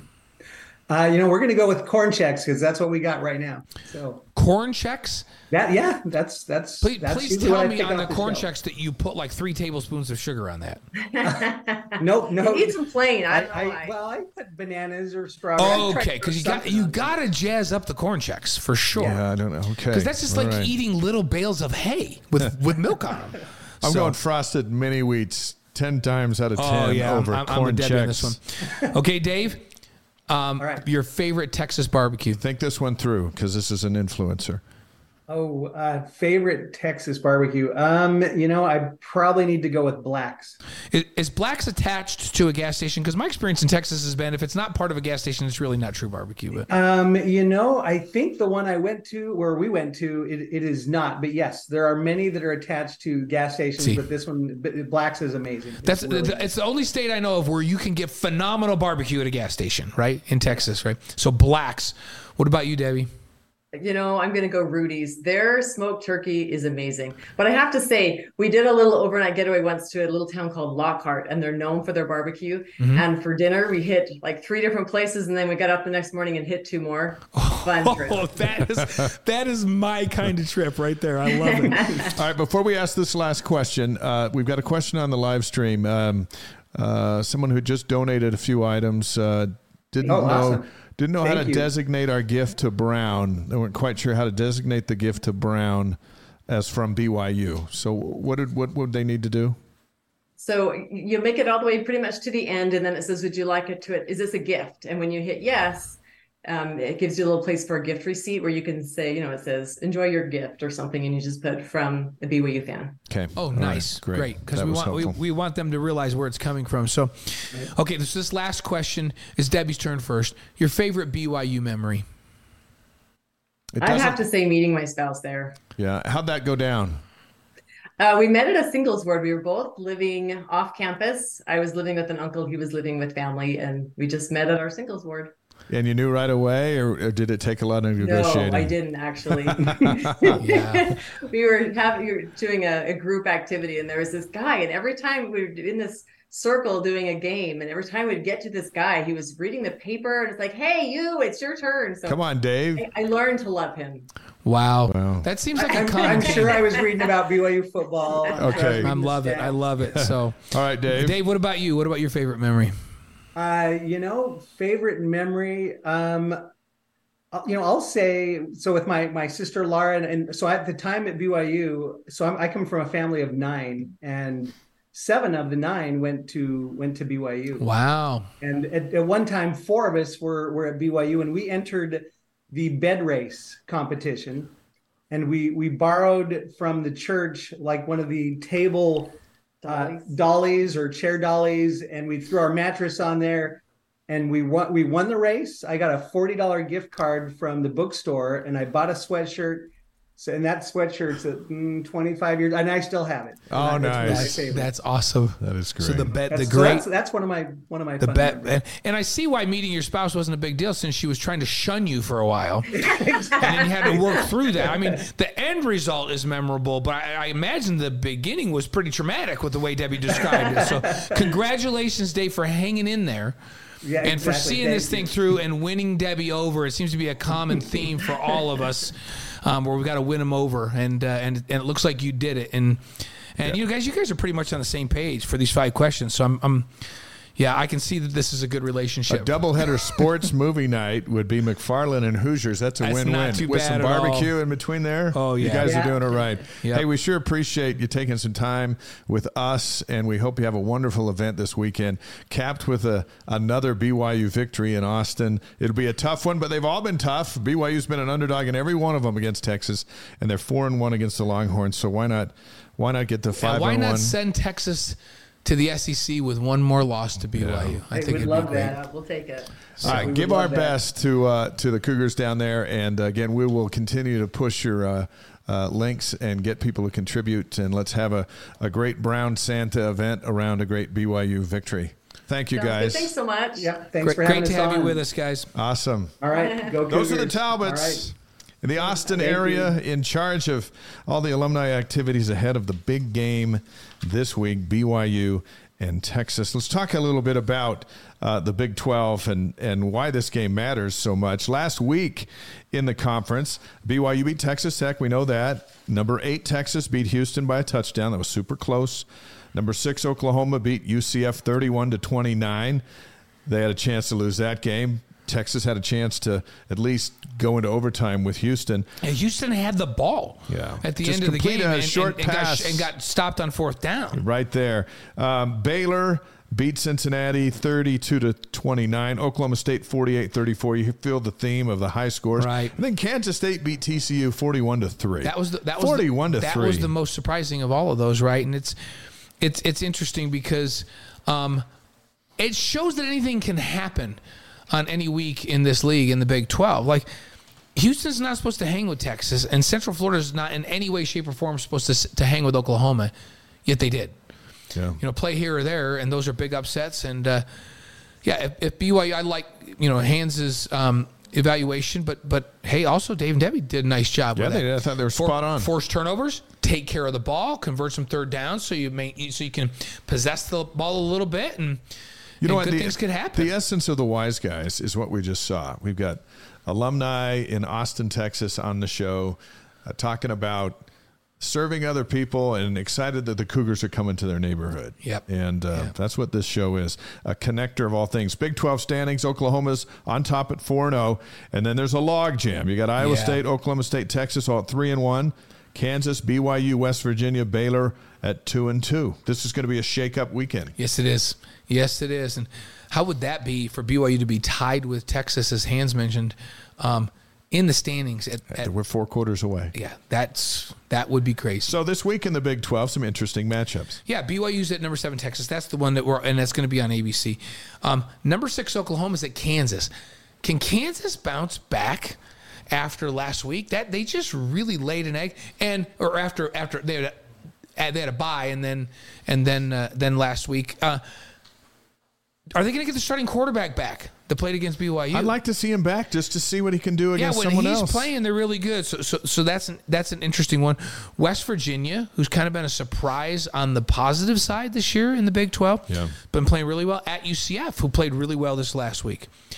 Um, Houston's at Kansas State. Kansas State seems to be rounding into the shape that everybody thought they would preseason, playing really, really well. Iowa State's at Baylor. Baylor's been the surprise disappointment of the season and the league. And then finally, Cincinnati's at Oklahoma State. Oklahoma State seemed to be really disappointing at the beginning of the year, and it was like, what's going on in the last couple weeks? They've looked really, really good. So, who knows on that one? It's going to be an exciting weekend. It's fun to be in a conference. You know, this is this has been cool every every week. Now I have the Cougar Board question of the week here. If you're not familiar with Cougar Board, it's the largest online community of BYU fans with thousands of posts daily. Hey, look, there's Brigham, and then there's you and me right there. This question comes I from like, how, I like how Brigham has an uh, like an iPhone or yeah. some type of a handheld device. Yeah, on the podcast, we're, we're looking at a Cougar board picture of Brigham Young with a looking at checking his phone for scores, and then there's a shot Hey, of you and me I talking love, I love mics. that the shot comes the week you were representing the Jets and Zach Wilson, and I was representing Fenway Park, a kid from New York representing Fenway Park. We're all we're America's team. Yes, we are. here. All right, here comes the question of the week, the Cougar Board question of the week from one of their insider subscribers named Seth J250. Seth J250 Mm-hmm. Blaine asks, "Do BYU coaches have a hard time sticking it to the other team when up by two or more scores? It feels like they take the foot off the gas much of the time once we're up." What do you think? So I'm gonna I'm gonna give you two. Uh, this is a two pronged answer to this uh, for our Cougar Board question of the week. The first is Kalani's not a rub your nose in it guy. So if Kalani is driving down the field and it's the end of the game and the offense is moving the football and they could probably move down and score, but the game's in hand and he can kneel it out, Kalani will kneel it out. He's considered one of the classiest coaches in football, and, and you never hear a coach anywhere in the country say a, a negative thing about Kalani Sitake, and part of it is because of that. So, so that's one aspect of it. No, he's not going to run up the score at the end of the game when the game's in hand and he can kneel it out. Now, I think our, our, our question is more about second half last week. BYU's got a two score lead, and it seems like they went almost exclusively to the ground game. Yeah. And I'm going to tell you, that's not by Kalani's design. That Those are the choices of the play caller, Aaron Roderick. And, and I'm trying to think of what's going through Aaron Roderick's head. And I think here's what Aaron's thinking defense is playing extremely well, and they've been crazy disruptive. They're playing a freshman quarterback. If we don't turn the ball over from this point forward, we're to win this football game. And so I think he got very conservative in his play calling with that in mind. I don't think that it was Kalani walking down and getting on the headset and, and saying up to Aaron Roderick, "Hey, dude, let's take the air out of the ball. Don't do." I think I think it was a conscious or subconscious mindset for Aaron Roderick where he said, "Don't turn the ball over. Take care of the football. Get Aidan Robbins in there. Give him some reps, and you don't lose this football game." And it really is all about winning football games. So, I don't think that was a conscience or conscious philosophical choice in the second half. I think it was an effort to win a football game, and I think that's what Aaron thought was the best way to do it. All right, there so, you go. That's so, the th- Cougar so that's Board my answer to the question Cougar of the Board week. question of the week. Uh, Let's get uh, some more notes on Texas. By the way, the forecast for Saturday is scattered thunderstorms, 50% chance of rain, high of 82. 82 feels good in Austin. You know what though? My Could be a little wet. my We'll see. shoulder is a good predictor. Of Texas weather. Yeah, and what it's saying is What does it say? it's like where I separated. It's saying the rain's going to come in the morning. By the time the Cougs and, and Longhorns play, it may be At par- 2:30 Texas partly time? cloudy. I don't think there's going to be rain in the game. I think that rain's going to come in the morning, and then in the afternoon, it, it you know. It'll be a little cooler than normal down there, and it might- it's going to be a great environment for college football. The. Weather Channel is going to lose business because Blaine's shoulder is. oh, has my shoulder, like it can tell. DJ, will you show the what the unis are going to look like? Here's what BYU is going to wear. Uh, we'll expl- describe it to you for those on the podcast. It's a navy hat, white top, navy pants with a white stripe, and white face mask. This is the first time for this configuration, and this is how the Cougars are going to go out there. It's going to look pretty good against the burnt orange uh, that Texas will be wearing. And so that's uh, that's the look. Let's talk about the history of Texas. We've kind of broken down the Longhorns a little bit with uh, with Hans, um, and you can listen to that again on the podcast. But BYU's four and one lifetime against Texas.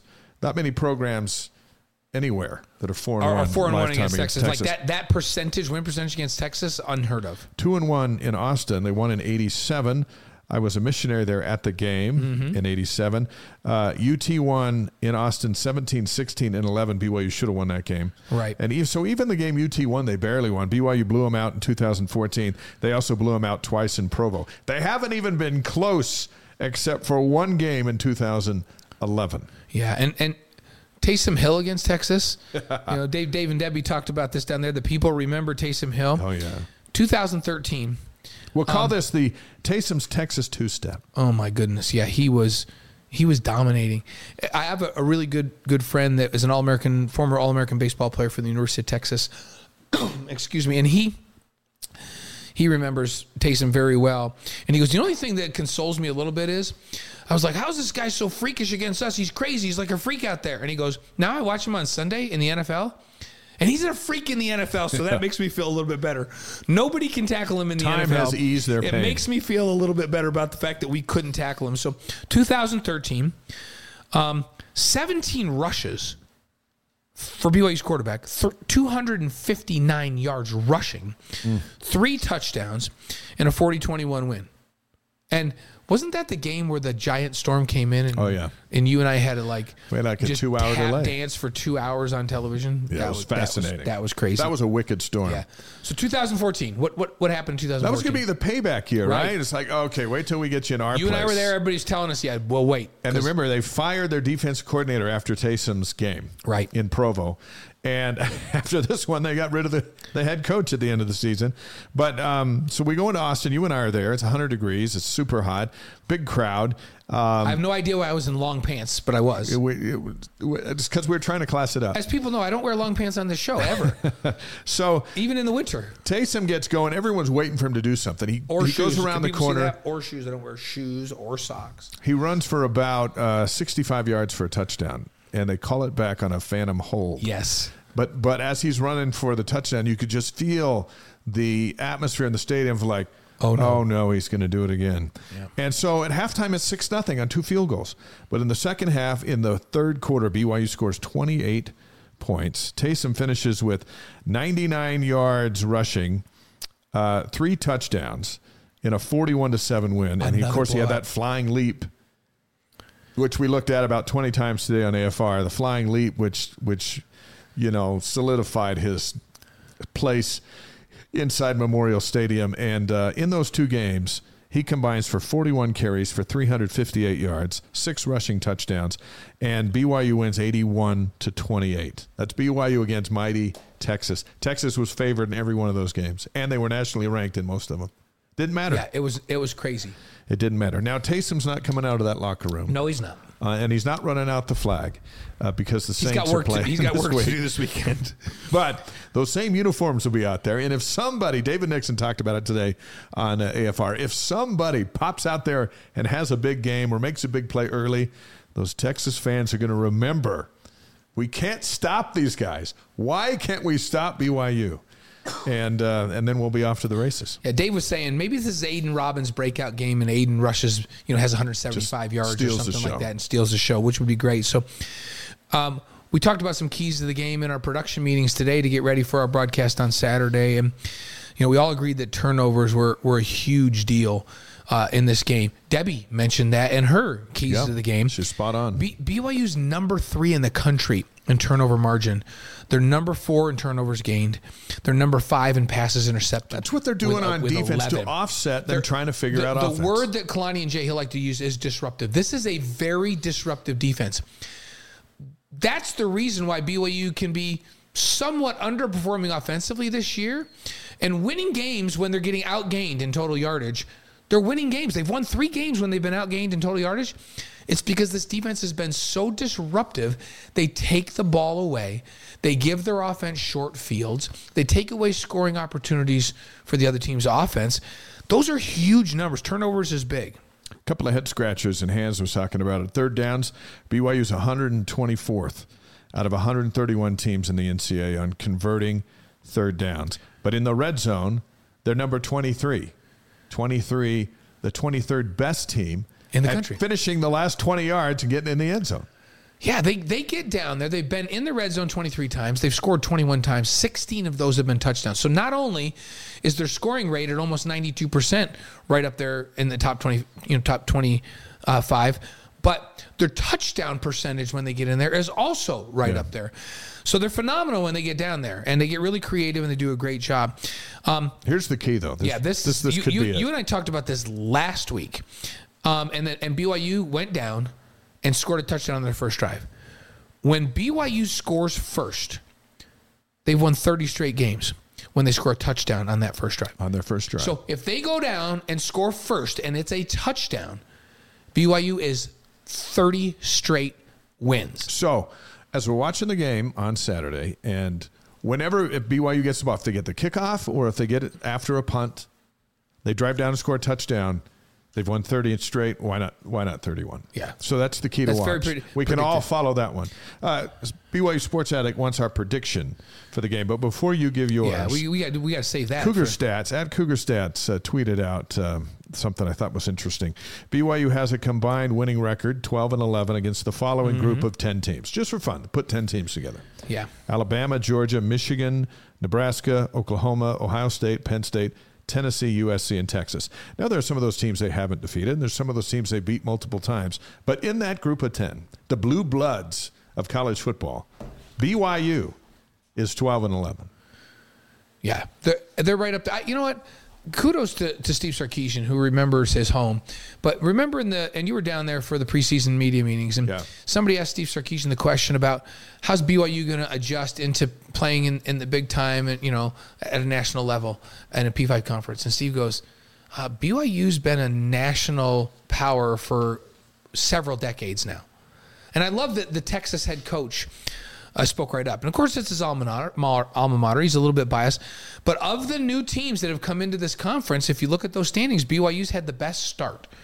Uh, the the other three teams are all at the very bottom of the standings, and BYU's right in the middle at this point. I love that he loves his BYU experience. Yes. Yeah. And you know what? Steve's had it had it rough in some choices he's made along the lines, uh, Yep. at- like so many of us. Uh, didn't work out. weren't great choices, but he's fought through it. He's now in the spot where it's a BYU football player, is the head coach of Texas, which might be the number one job in America as far as college football goes. The Texas Longhorns and a BYU quarterback is their head coach, and he doesn't hesitate to talk about his love for his time at BYU and his teammates that he hangs with. And you know what? I, I like hearing that. Yeah. I, I don't know why. I just do. Uh, he was invested here, and he, he still is, even though his job has been to win other places. Yes. All right, what's your score, by the way? So I think that this game. Here you go, BYU Sports I think that this game is going to go is going to be similar to Texas's game against Houston um, this last week. If BYU is going to win this, I think they need to get it into the 30s. So I'm going to say they're going to get to 31. That's where Texas got last week, okay, and I, and I think Texas is going to get to 27. 27. And and here's the thing: Texas is going to have the ball at the end of the game with a chance to go down and get a, a go ahead, but they're not going to be able to settle for a field goal. They're going to have to get a touchdown. You're going to throw a pick? No, BYU's going to have a fourth down stop on the last drive, and then they're going to kneel it out. I got to watch that game. That, that's a game I got to watch. kneel it out. I'm going to go 34-30 BYU, so right around the same. yeah, so we're thinking right similar number of points, right? And you know what? You can say you got blue goggles on. Well, first of all, this show's called The Wise Guys, Right. And um, we've talked about the, the they could go out and get beat 55 to nothing. Texas has that kind of talent, but BYU has got a knack for they're resilient and, they force turnovers. And if these things happen, this is the score that can. Uh, we happen. were talking about this today. Think about Kalani against top 10 teams in top 10 games, right? His last three top 10 teams that he's faced are Baylor twice and Wisconsin. You know what his record is in those three games? As huge underdog in every one of those games, he's two and one. He's two and one in those games. He has a knack for getting those guys ready to play in a game. And I remember that environment. You and I were there at Wisconsin. That was not an easy environment to play in. No, no. And they won that game. And BYU's rolling out a quarterback who's played in, I think, uh, 39 P5 games now. Um, he's thrown for over 11,000 yards. It isn't his first rodeo. He's facing a guy who's doing his first rodeo.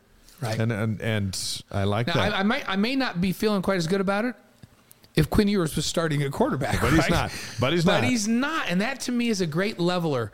The most important position in any team sport in in the world is quarterback in football. yeah.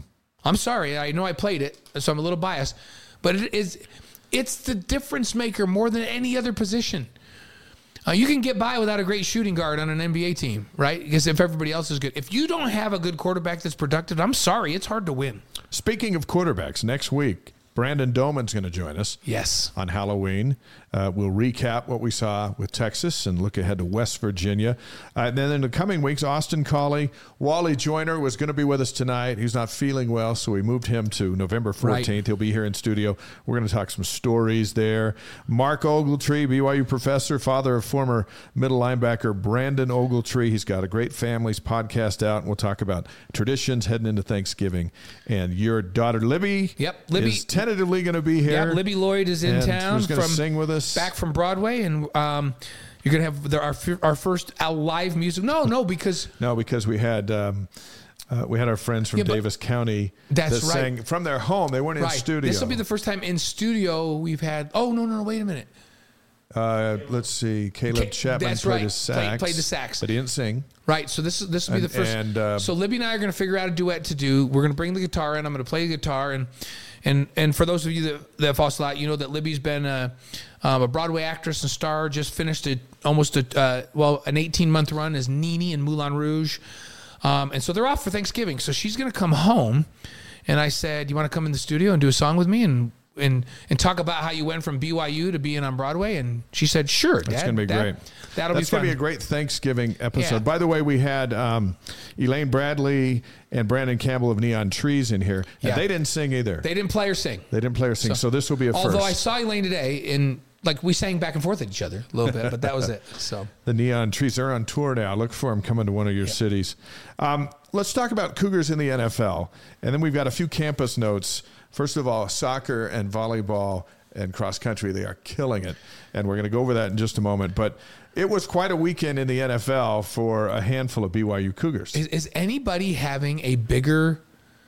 Well, I don't want to say bigger because Fred Warner just is big every week, but a more surprising big year than Puka Nacua.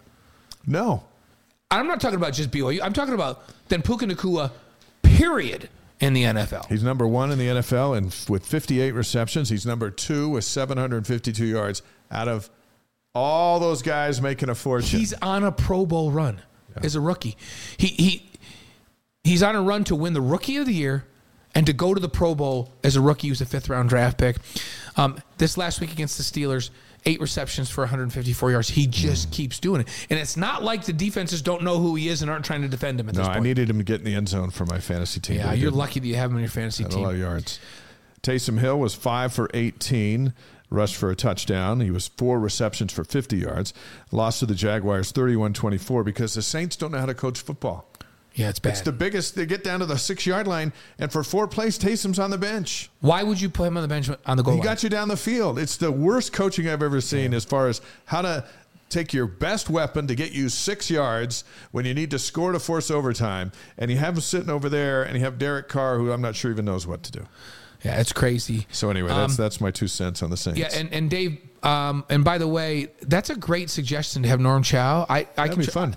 I, I- will try to track Norm down. and we'll work on Taysom in the yeah, and we'll work on Taysom. But I think Norm would be really fun. Um, we'll we'll try to get Norm. Kyle Van Noy had two sacks for the Ravens against the Lions. Remember, the Lions are the team that drafted him, misused him, and then he went to the Patriots and won Super Bowls. I- now he's back playing the Lions, and he sacks the quarterback. love- twice. Yeah, and if, if you haven't heard Kyle's story, Kyle was a guest, and he told us the story about how Where could I hear that story? I well, wonder. you know you could just go to ysguys.com and go down and find the Kyle Van Noy interview, and Kyle will tell you about his miserable experience with the Lions and his phenomenal experience with Bill Belichick and the Patriots, Yeah. and how he became a star. Really fun story. Good stuff. Hey, games to, to watch this week. Uh, Sunday, the Patriots are at the Dolphins. Chris Book, Brooks was placed on IR. Yeah, so, so he's out for a he's out. Um, and then the Jets and Zach Wilson are at the Giants. And they had Zach's a bye. Jack, Zach's back. playing well, and that team has a chance to be a little healthier right now.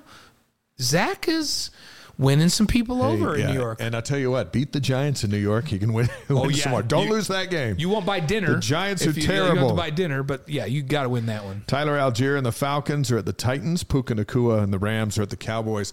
That's going to be interesting because Dallas has got a pretty good defense. Yeah. But no one can stop Puka. They just can't. That's right. And they even if they try. So uh, the Vikings with Jaren Hall and Khyiris Tonga are at the Packers this week, and then the Saints. This with- is why, by the way, Taysom will not be running out the alumni flag Yeah, because they play they play at the Colts. Um, so you got Taysom, Daniel Sorensen, and Jamaal Williams that that are all on the Saints roster, and they're at the Colts. Blake Freeland is with the Colts, of course. It's like a Cougar Club Yeah, it is. meeting right there. fun. Sione Takitaki and the Browns are at the Seahawks. Van Noy and the Ravens are at the Cardinals. So Kyle's out west. Yep. Chiefs and Andy Reid, our guy Andy, um, at the Broncos. You know what I'm going to work really hard to do this offseason? I'm going to see. need If, I'm going to see if Andy will come on the show with us. Yeah. I bet Andy would come on the show with us. I'll. I'll We'll wear Cabana I'm going to leave him alone until he wins the Super Bowl. and then Um, we'll get him. Other than sometimes we talk about other stuff on text, but I'll bug him once the season's over and see if I can get Andy to come on the show with us because he. It'd be so fun to have Andy on. I'm, I'm pretty sure he would do it if if if we begged, and I'll we beg can him. nail him. Yeah, that'd be great. Uh, Fred Warner and the Niners host the Bengals. That'll be an actual Is, is there any matchup. doubt who the best linebacker in, in National Football No, League is? he made a Kyle Morrell play last night. He is was phenomenal. and he just keeps getting better. And then the Bears and the Chargers. Michael Davis. I watched Michael this, this past week. He had had a solid game. Continues to demand that starting corner spot for the Chargers. The Bears are playing at the Chargers. Campus notes on the Wise Guys. Women's soccer regular season's over. They went 14-1 and 3, 7-0 and 3 in the Big 12. They're only game they've lost this year was to Utah State, which is mind-boggling. It is still across the board. right? But no one beat them in the Big 12. They're number 4 in top drawer, top 25, hanging at number 7 in the coaches poll, and the latest Division 1 soccer committee ranking from the NCAA had them at number 6. That's big. Yeah, and, and here's the thing. Uh, They're, this is a team that's capable, if they get hot in the in the tournaments, Of winning. of winning a national championship. Uh, Don't don't write them off of that. They're they're right where they need to be, and this, this team passes the ball as well as anyone in, the country. Um, they defeated uh, Central Florida on Monday in league play three two. Um, and how about Jamie Shepard played in her hundredth game? That's a program record. 100 games. Hundred games on a lights out program. Jen Rockwood, who's been on our show a number of times and will continue to be on our show, uh, now with 449 career wins in 29 seasons. All I can say about that is wowzer. That is Yeah. Amazing. Congrats to Jen. Uh, final standings: Texas Tech first, BYU second. Um, It all goes back to that they tie. Hmm. tied at South Field. Um, so in the Big 12 tournament, BYU gets a first round bye because they're, they're second. Uh, that's on Monday. Um, or wait, wait. The first round by the Cougars. They'll play the winner of the Saturday match between Oklahoma and Oklahoma State on Monday in They the beat them quarters. both, shut them both out during the season. And and all this is down in Round Rock, Texas, where I got a speeding ticket one time in Round Rock. Yeah, by the way. don't go. Those Don't- guys don't don't, speed in Round Texas Rock. troopers don't mess around. no, around. they're not messing around in Round Rock. Ashley Hatch, former Cougar star, back on the U.S. women's national team roster. She'll bring the squad to Utah Thursday, two days from today, Mm-hmm. when the uh, U.S. takes on Colombia at America First Stadium in Sandy. Now, remember, she was left off the U.S. World Cup roster. Travesty. Big mistake because the U.S. couldn't score. And if they're smart, they'll put her on the Olympic team for next summer. Uh, when the U.S. goes out there and tries to redeem themselves. But she's playing here in Utah Mm-hmm. with Team USA on Thursday night. How about women's volleyball? 18 and 3 overall, 7 2. Um, they're now the, another top 10 program, ranked number 8 in the most recent poll. Um, they swept Iowa State 3 0 on Thursday and Friday. So a double sweep. Is that what we call that? A double sweep or call back to back sweep? Sure. Um, they're, they're 10 and 0 at the Smith Fieldhouse. They just don't lose at home. Um, nor does the men's team when they get going here No. in the wintertime. Um, this week, BYU's at Kansas State Thursday and Friday. That's how they're doing it in volleyball now. They play these back-to-back um, double headers on back-to-back nights. That that game is at 5:30 Mountain, and that's going to be on ESPN Plus. Weston on our live stream has an interesting point. He said there are many Big 12 fans that are praying for BYU to upset Texas. there might be more fans cheering for BYU this Saturday than expected. Well said, Weston. Well said. and you know that's true. Every, in fact, every Big 12 market will be cheering yeah, for they, BYU. they're cheering, cheering for BYU. Cross country, the men at number three and the women at number four. Both are at the Big 12 championships on Saturday in Ames, Iowa. By the way, Oklahoma State on the men's side, they're number two. Yeah, this is a big, big time meet. And then NAU's number one, but Oak State number two, BYU number three, battling for the Big 12 championship on the men's side, and the women uh, number four in the country, and they both roll into Iowa. We'll keep you posted on that during the pregame show on So, Saturday. so here's the interesting thing. Um, Big 12 championships. Oklahoma, let's say Oklahoma State wins and BYU finishes second. That doesn't mean that BYU wouldn't go out and at nationals win the national championship, Right. or vice versa, right? That's how good those two teams are. And you know, one run runner here or there uh, has a, a great performance, um, but but you've got two of the top three programs in the country right in this conference that will be battling in that championship on the men's side. The women expected to win. it's big Saturday. Big So, Saturday. Men's hoops. We're supposed to have the blue and white game tomorrow night. We want to make sure everybody understands that that's been canceled. Just too many players nicked up. So the first time you'll have a chance to see the men's basketball team will be in the exhibition opener against Life Pacific the following week on November November 1st. You and I have that game on BYU TV live. Season opener then is on November 6th at Houston, against Houston Christian at the Marriott Center. That will be the transition game over to ESPN Plus, and then we'll be And, there. and we the have that one. We'll be doing ESPN Plus games the rest of the year. How about Jimmer? Yeah, Jimmer Mania is back, right? They won the Pan Am Games over the weekend in Santiago, Chile. Former BYU star leading the way in the three on three basketball tournament there. Jimmer's inching ever so closer to making the Olympic team next summer in Paris. Remember, he told us he'd come back on as soon as he makes that team, uh, and he'll be back on Wise Guys. But I'll tell you, three on three is his thing. There's so much space for him to get a shot off, and the guys can't stop him. Yeah, you know, uh, Spencer was telling me, Spencer Linton was telling me today that that uh, I didn't realize that Fran Fraschilla, former New Mexico coach that we know Yeah. well from our days doing the old Mountain West stuff, he's over Team USA three on three. Really? And Fran, He's like the director? yeah, he loves Jimmer Fredette, by the way. Oh, yeah. loves Jimmer Fredette. How can you not? Yeah. So it's kind of fun It's to have have somebody we know kind of running that program, and then Jimmer probably being uh, he'd probably be the captain Is of that. the, is the team. world ready for Jimmermania? Yeah, again. So, how about women's hoops? Exhibition opener November 1st against Westminster. That's at 3 p.m. Mountain on BYU TV. Season opener at Montana State, November seventh. Guys, that's next week. These these games Yeah. we're talking about. We're almost done with October. I can't believe how fast It's this is it's flying. crazy. And you and I are in what we call our crossover season, where our, where our wives like, yeah, they they both just it's when the two lights just yeah, become one. when they just both go, uh, okay, see ya in January when you just do basketball and things slow down. November and December for Dave and I, um, gets a gets a little bit crazy. If we didn't eat so much junk food, they'd be less worried about us. Yeah, I know because that's what happens. So the home opener, by the way, for women's basketball uh, is Weber State. That's November 10th, and that'll be on ESPN Plus. Let's head down the stretch on this day, October 24th. One of the great rivalries occurred on this day because in 1861, West Virginia uh, secedes from Virginia. Right, they became And they've been West Virginia. Battling each other ever yeah. since. Um, 1901, Anna Taylor becomes the first woman to go over Niagara Falls in a barrel. Who some- does that? Is that something that is that a claim to fame or People would do it back in the day. like- Get in a barrel, all padded up, put a helmet on, and go over the falls. I don't know why anybody ever thought of that in the first place, but that's what she did. Anna, you're number one. Uh, 1926 on this day, Harry Houdini has his last stage performance uh, over there in Detroit, Michigan. And then we've used that like, oh, he pulled a Houdini. Like when Ty Detmer Oh, yeah. against Miami stepped up in the pocket and the two defenders ran into each The other, we're like, well, that was that was like a Houdini move right there, right? We've been saying Houdini our whole life. Yep, 1931. Um, the gangster Al Capone uh, is sentenced to 11 years for tax evasion. That's how they got him on tax Isn't it evasion. Not for killing anybody. A, a lot of these, a lot of these guys uh, that get away with doing all kinds of stuff, they get busted for not paying their taxes. Did, did he kill somebody or not? Well, I think he, I'm- I'm I think he was involved did. in all kinds of trouble. But you'd think you'd have one guy. One Tax- guy's job was, I'll just pay, let's pay your taxes. pays taxes, right? Anyway, So, how about 1971?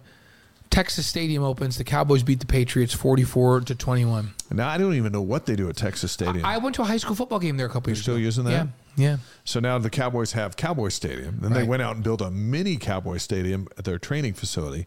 But Texas Stadium uh, today, The old hole in the roof was trademark, right? that's back when football was so special because one Roger Staubach was playing right close to that time.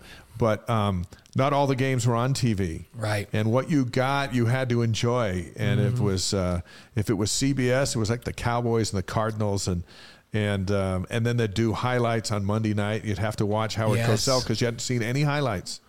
Like Yeah. what happened to that Tampa Bay game? And you knew you were going to see a snippet, and that was magical. Now, a now preponderance on our of phone. evidence that the Cowboys are the best team Yeah. in the league. Now when something happens on our phone in, in two minutes. No, I know. How about 1989? The A's Giants World Series resumes after that one week delay following the earthquake. Because remember last week We we were about the talking about the earthquake was tonight, Right. All those years ago, and then Then tonight. they got it back going after a week's going. delay. Craziness. Birthdays on October 24th. Actor Kevin Kline I, in 1947, and hit my favorite Kevin Kline movie is Dave. Oh yeah, that's great. I just thought that was a Yeah. classic. 1986. The great performing artist Drake. I thought you'd appreciate that. yeah, I'm glad you put that in there. They put Drake in there. A Couple of Somebody said that Drake was their favorite artist. Somebody, yeah, I can't remember, but but Drake is good. the Drake. So. uh, October 24th, deaths. 1972, Jackie Robinson died on this day. First African American Major League Baseball player. Yep, it, it broke all the barriers. How about another barrier breaker? 2005, Rosa Park, uh, the great activist, uh, refused to give up her seat on a bus to a white passenger, and the civil rights movement was in full swing. And uh, and Rosa Parks uh, passed away in 2005 on this day. 2017, Fats Domino passed away. Sing Blueberry Hill. on Blueberry Hill. Okay. Yeah, Fats Domino. Our Wise Guys inspirational quote of the week comes from Jackie Robinson. Yes. His, you know what? Jackie Robinson's whole life was inspirational. Love the mm-hmm. quote. Life is not a spectator sport. If you're going to spend your whole life in the grandstand just watching what goes on, in my opinion, you're wasting your life. Well said. So roll up your sleeves and get out there and do it. Get going. Yep. I love it. Caleb Chapman, founder of Caleb Chapman Soundhouse, plays Rise and Shout on his saxophone. He did it live in studio last year sometime, and whenever BYU wins, we wrap up the show with Rise and Shout on the saxophone because number one, it's impossible to play on the saxophone unless you're Caleb Chapman. Like his little runs, I love. And and secondly, because this is a tradition on the show. When Cougs win, Caleb plays. DJ.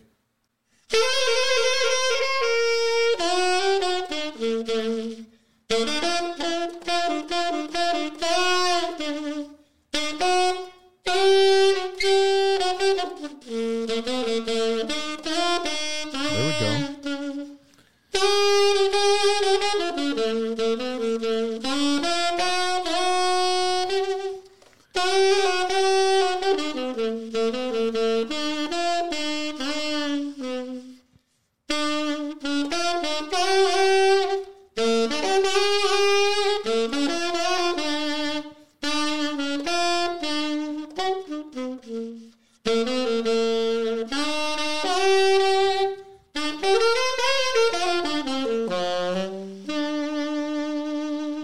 there at the end. I love that. Caleb Chapman. Special thanks to Hans Olsen. You can listen to him on the radio call of BYU Texas Saturday afternoon on BYU Radio. Dave and Debbie Talbot, they'll be busy making sure everyone gets to the tailgate, gets involved in the service project, and managing all that That's as the alumni chairs in the Austin area. They were fantastic. Awesome. Hey, don't forget to join Dave and I on game day this Saturday morning, 11:30 Mountain on BYU TV and ESPN Plus. We've got two hours of coverage coming for you from Texas Memorial Stadium with Spencer there on the ground in our Provo studios, leading up to BYU and Texas on ABC with live post game show. Back with us on BYU TV as soon as it's over. It's in studio this week. You and I, along with Dave Nixon, Brian Logan, and Austin Collie. And we've got Spencer on the field in Texas Stadium, Darrell Royal. It's a fun uh, crew. Memorial Texas Stadium. crew. Yeah, it'll be it'll be time. great. We got a great show in store for you. We had our production meetings uh, earlier today. We got a great show lined up for you on Saturday. And remember earlier in the show, we debuted the physical, we have physical evidence of the new It and exists. only BYU football ABC book in the uh, in the free world. Every letter, there's a legend behind every letter and a great story. And um, on the link there in the chat, we've got where you can pre-order. Uh, it's fourteen ninety nine. Um, hopefully that's that's uh, cheap enough for everyone to have one, and uh, you know, train up a child in the way they Yep. should go. When Yep. they're older, they they'll uh, they they'll they'll come back to it, or they won't stray from it. And everyone needs the alphabet. Two things that are never going to go out of style: BYU football and the alphabet. And so we've merged the two. And uh, anyway, I hope you enjoy it. It's been uh, it was quite I- a project. I just, I just breezed through because I wanted to see. I I actually know every single one of these people yeah, in your well, book you should personally. You should. We're the wise guys. We should know these We've been guys. doing this long right? enough that we know every one of these guys personally. I love it. Next week, Brandon Doman on Halloween. We hope you have an awesome week. We'll see you to, uh, We'll Saturday. see you Saturday on game day. On game day. We'll see you next Tuesday right back here. Thanks for joining us tonight, everybody.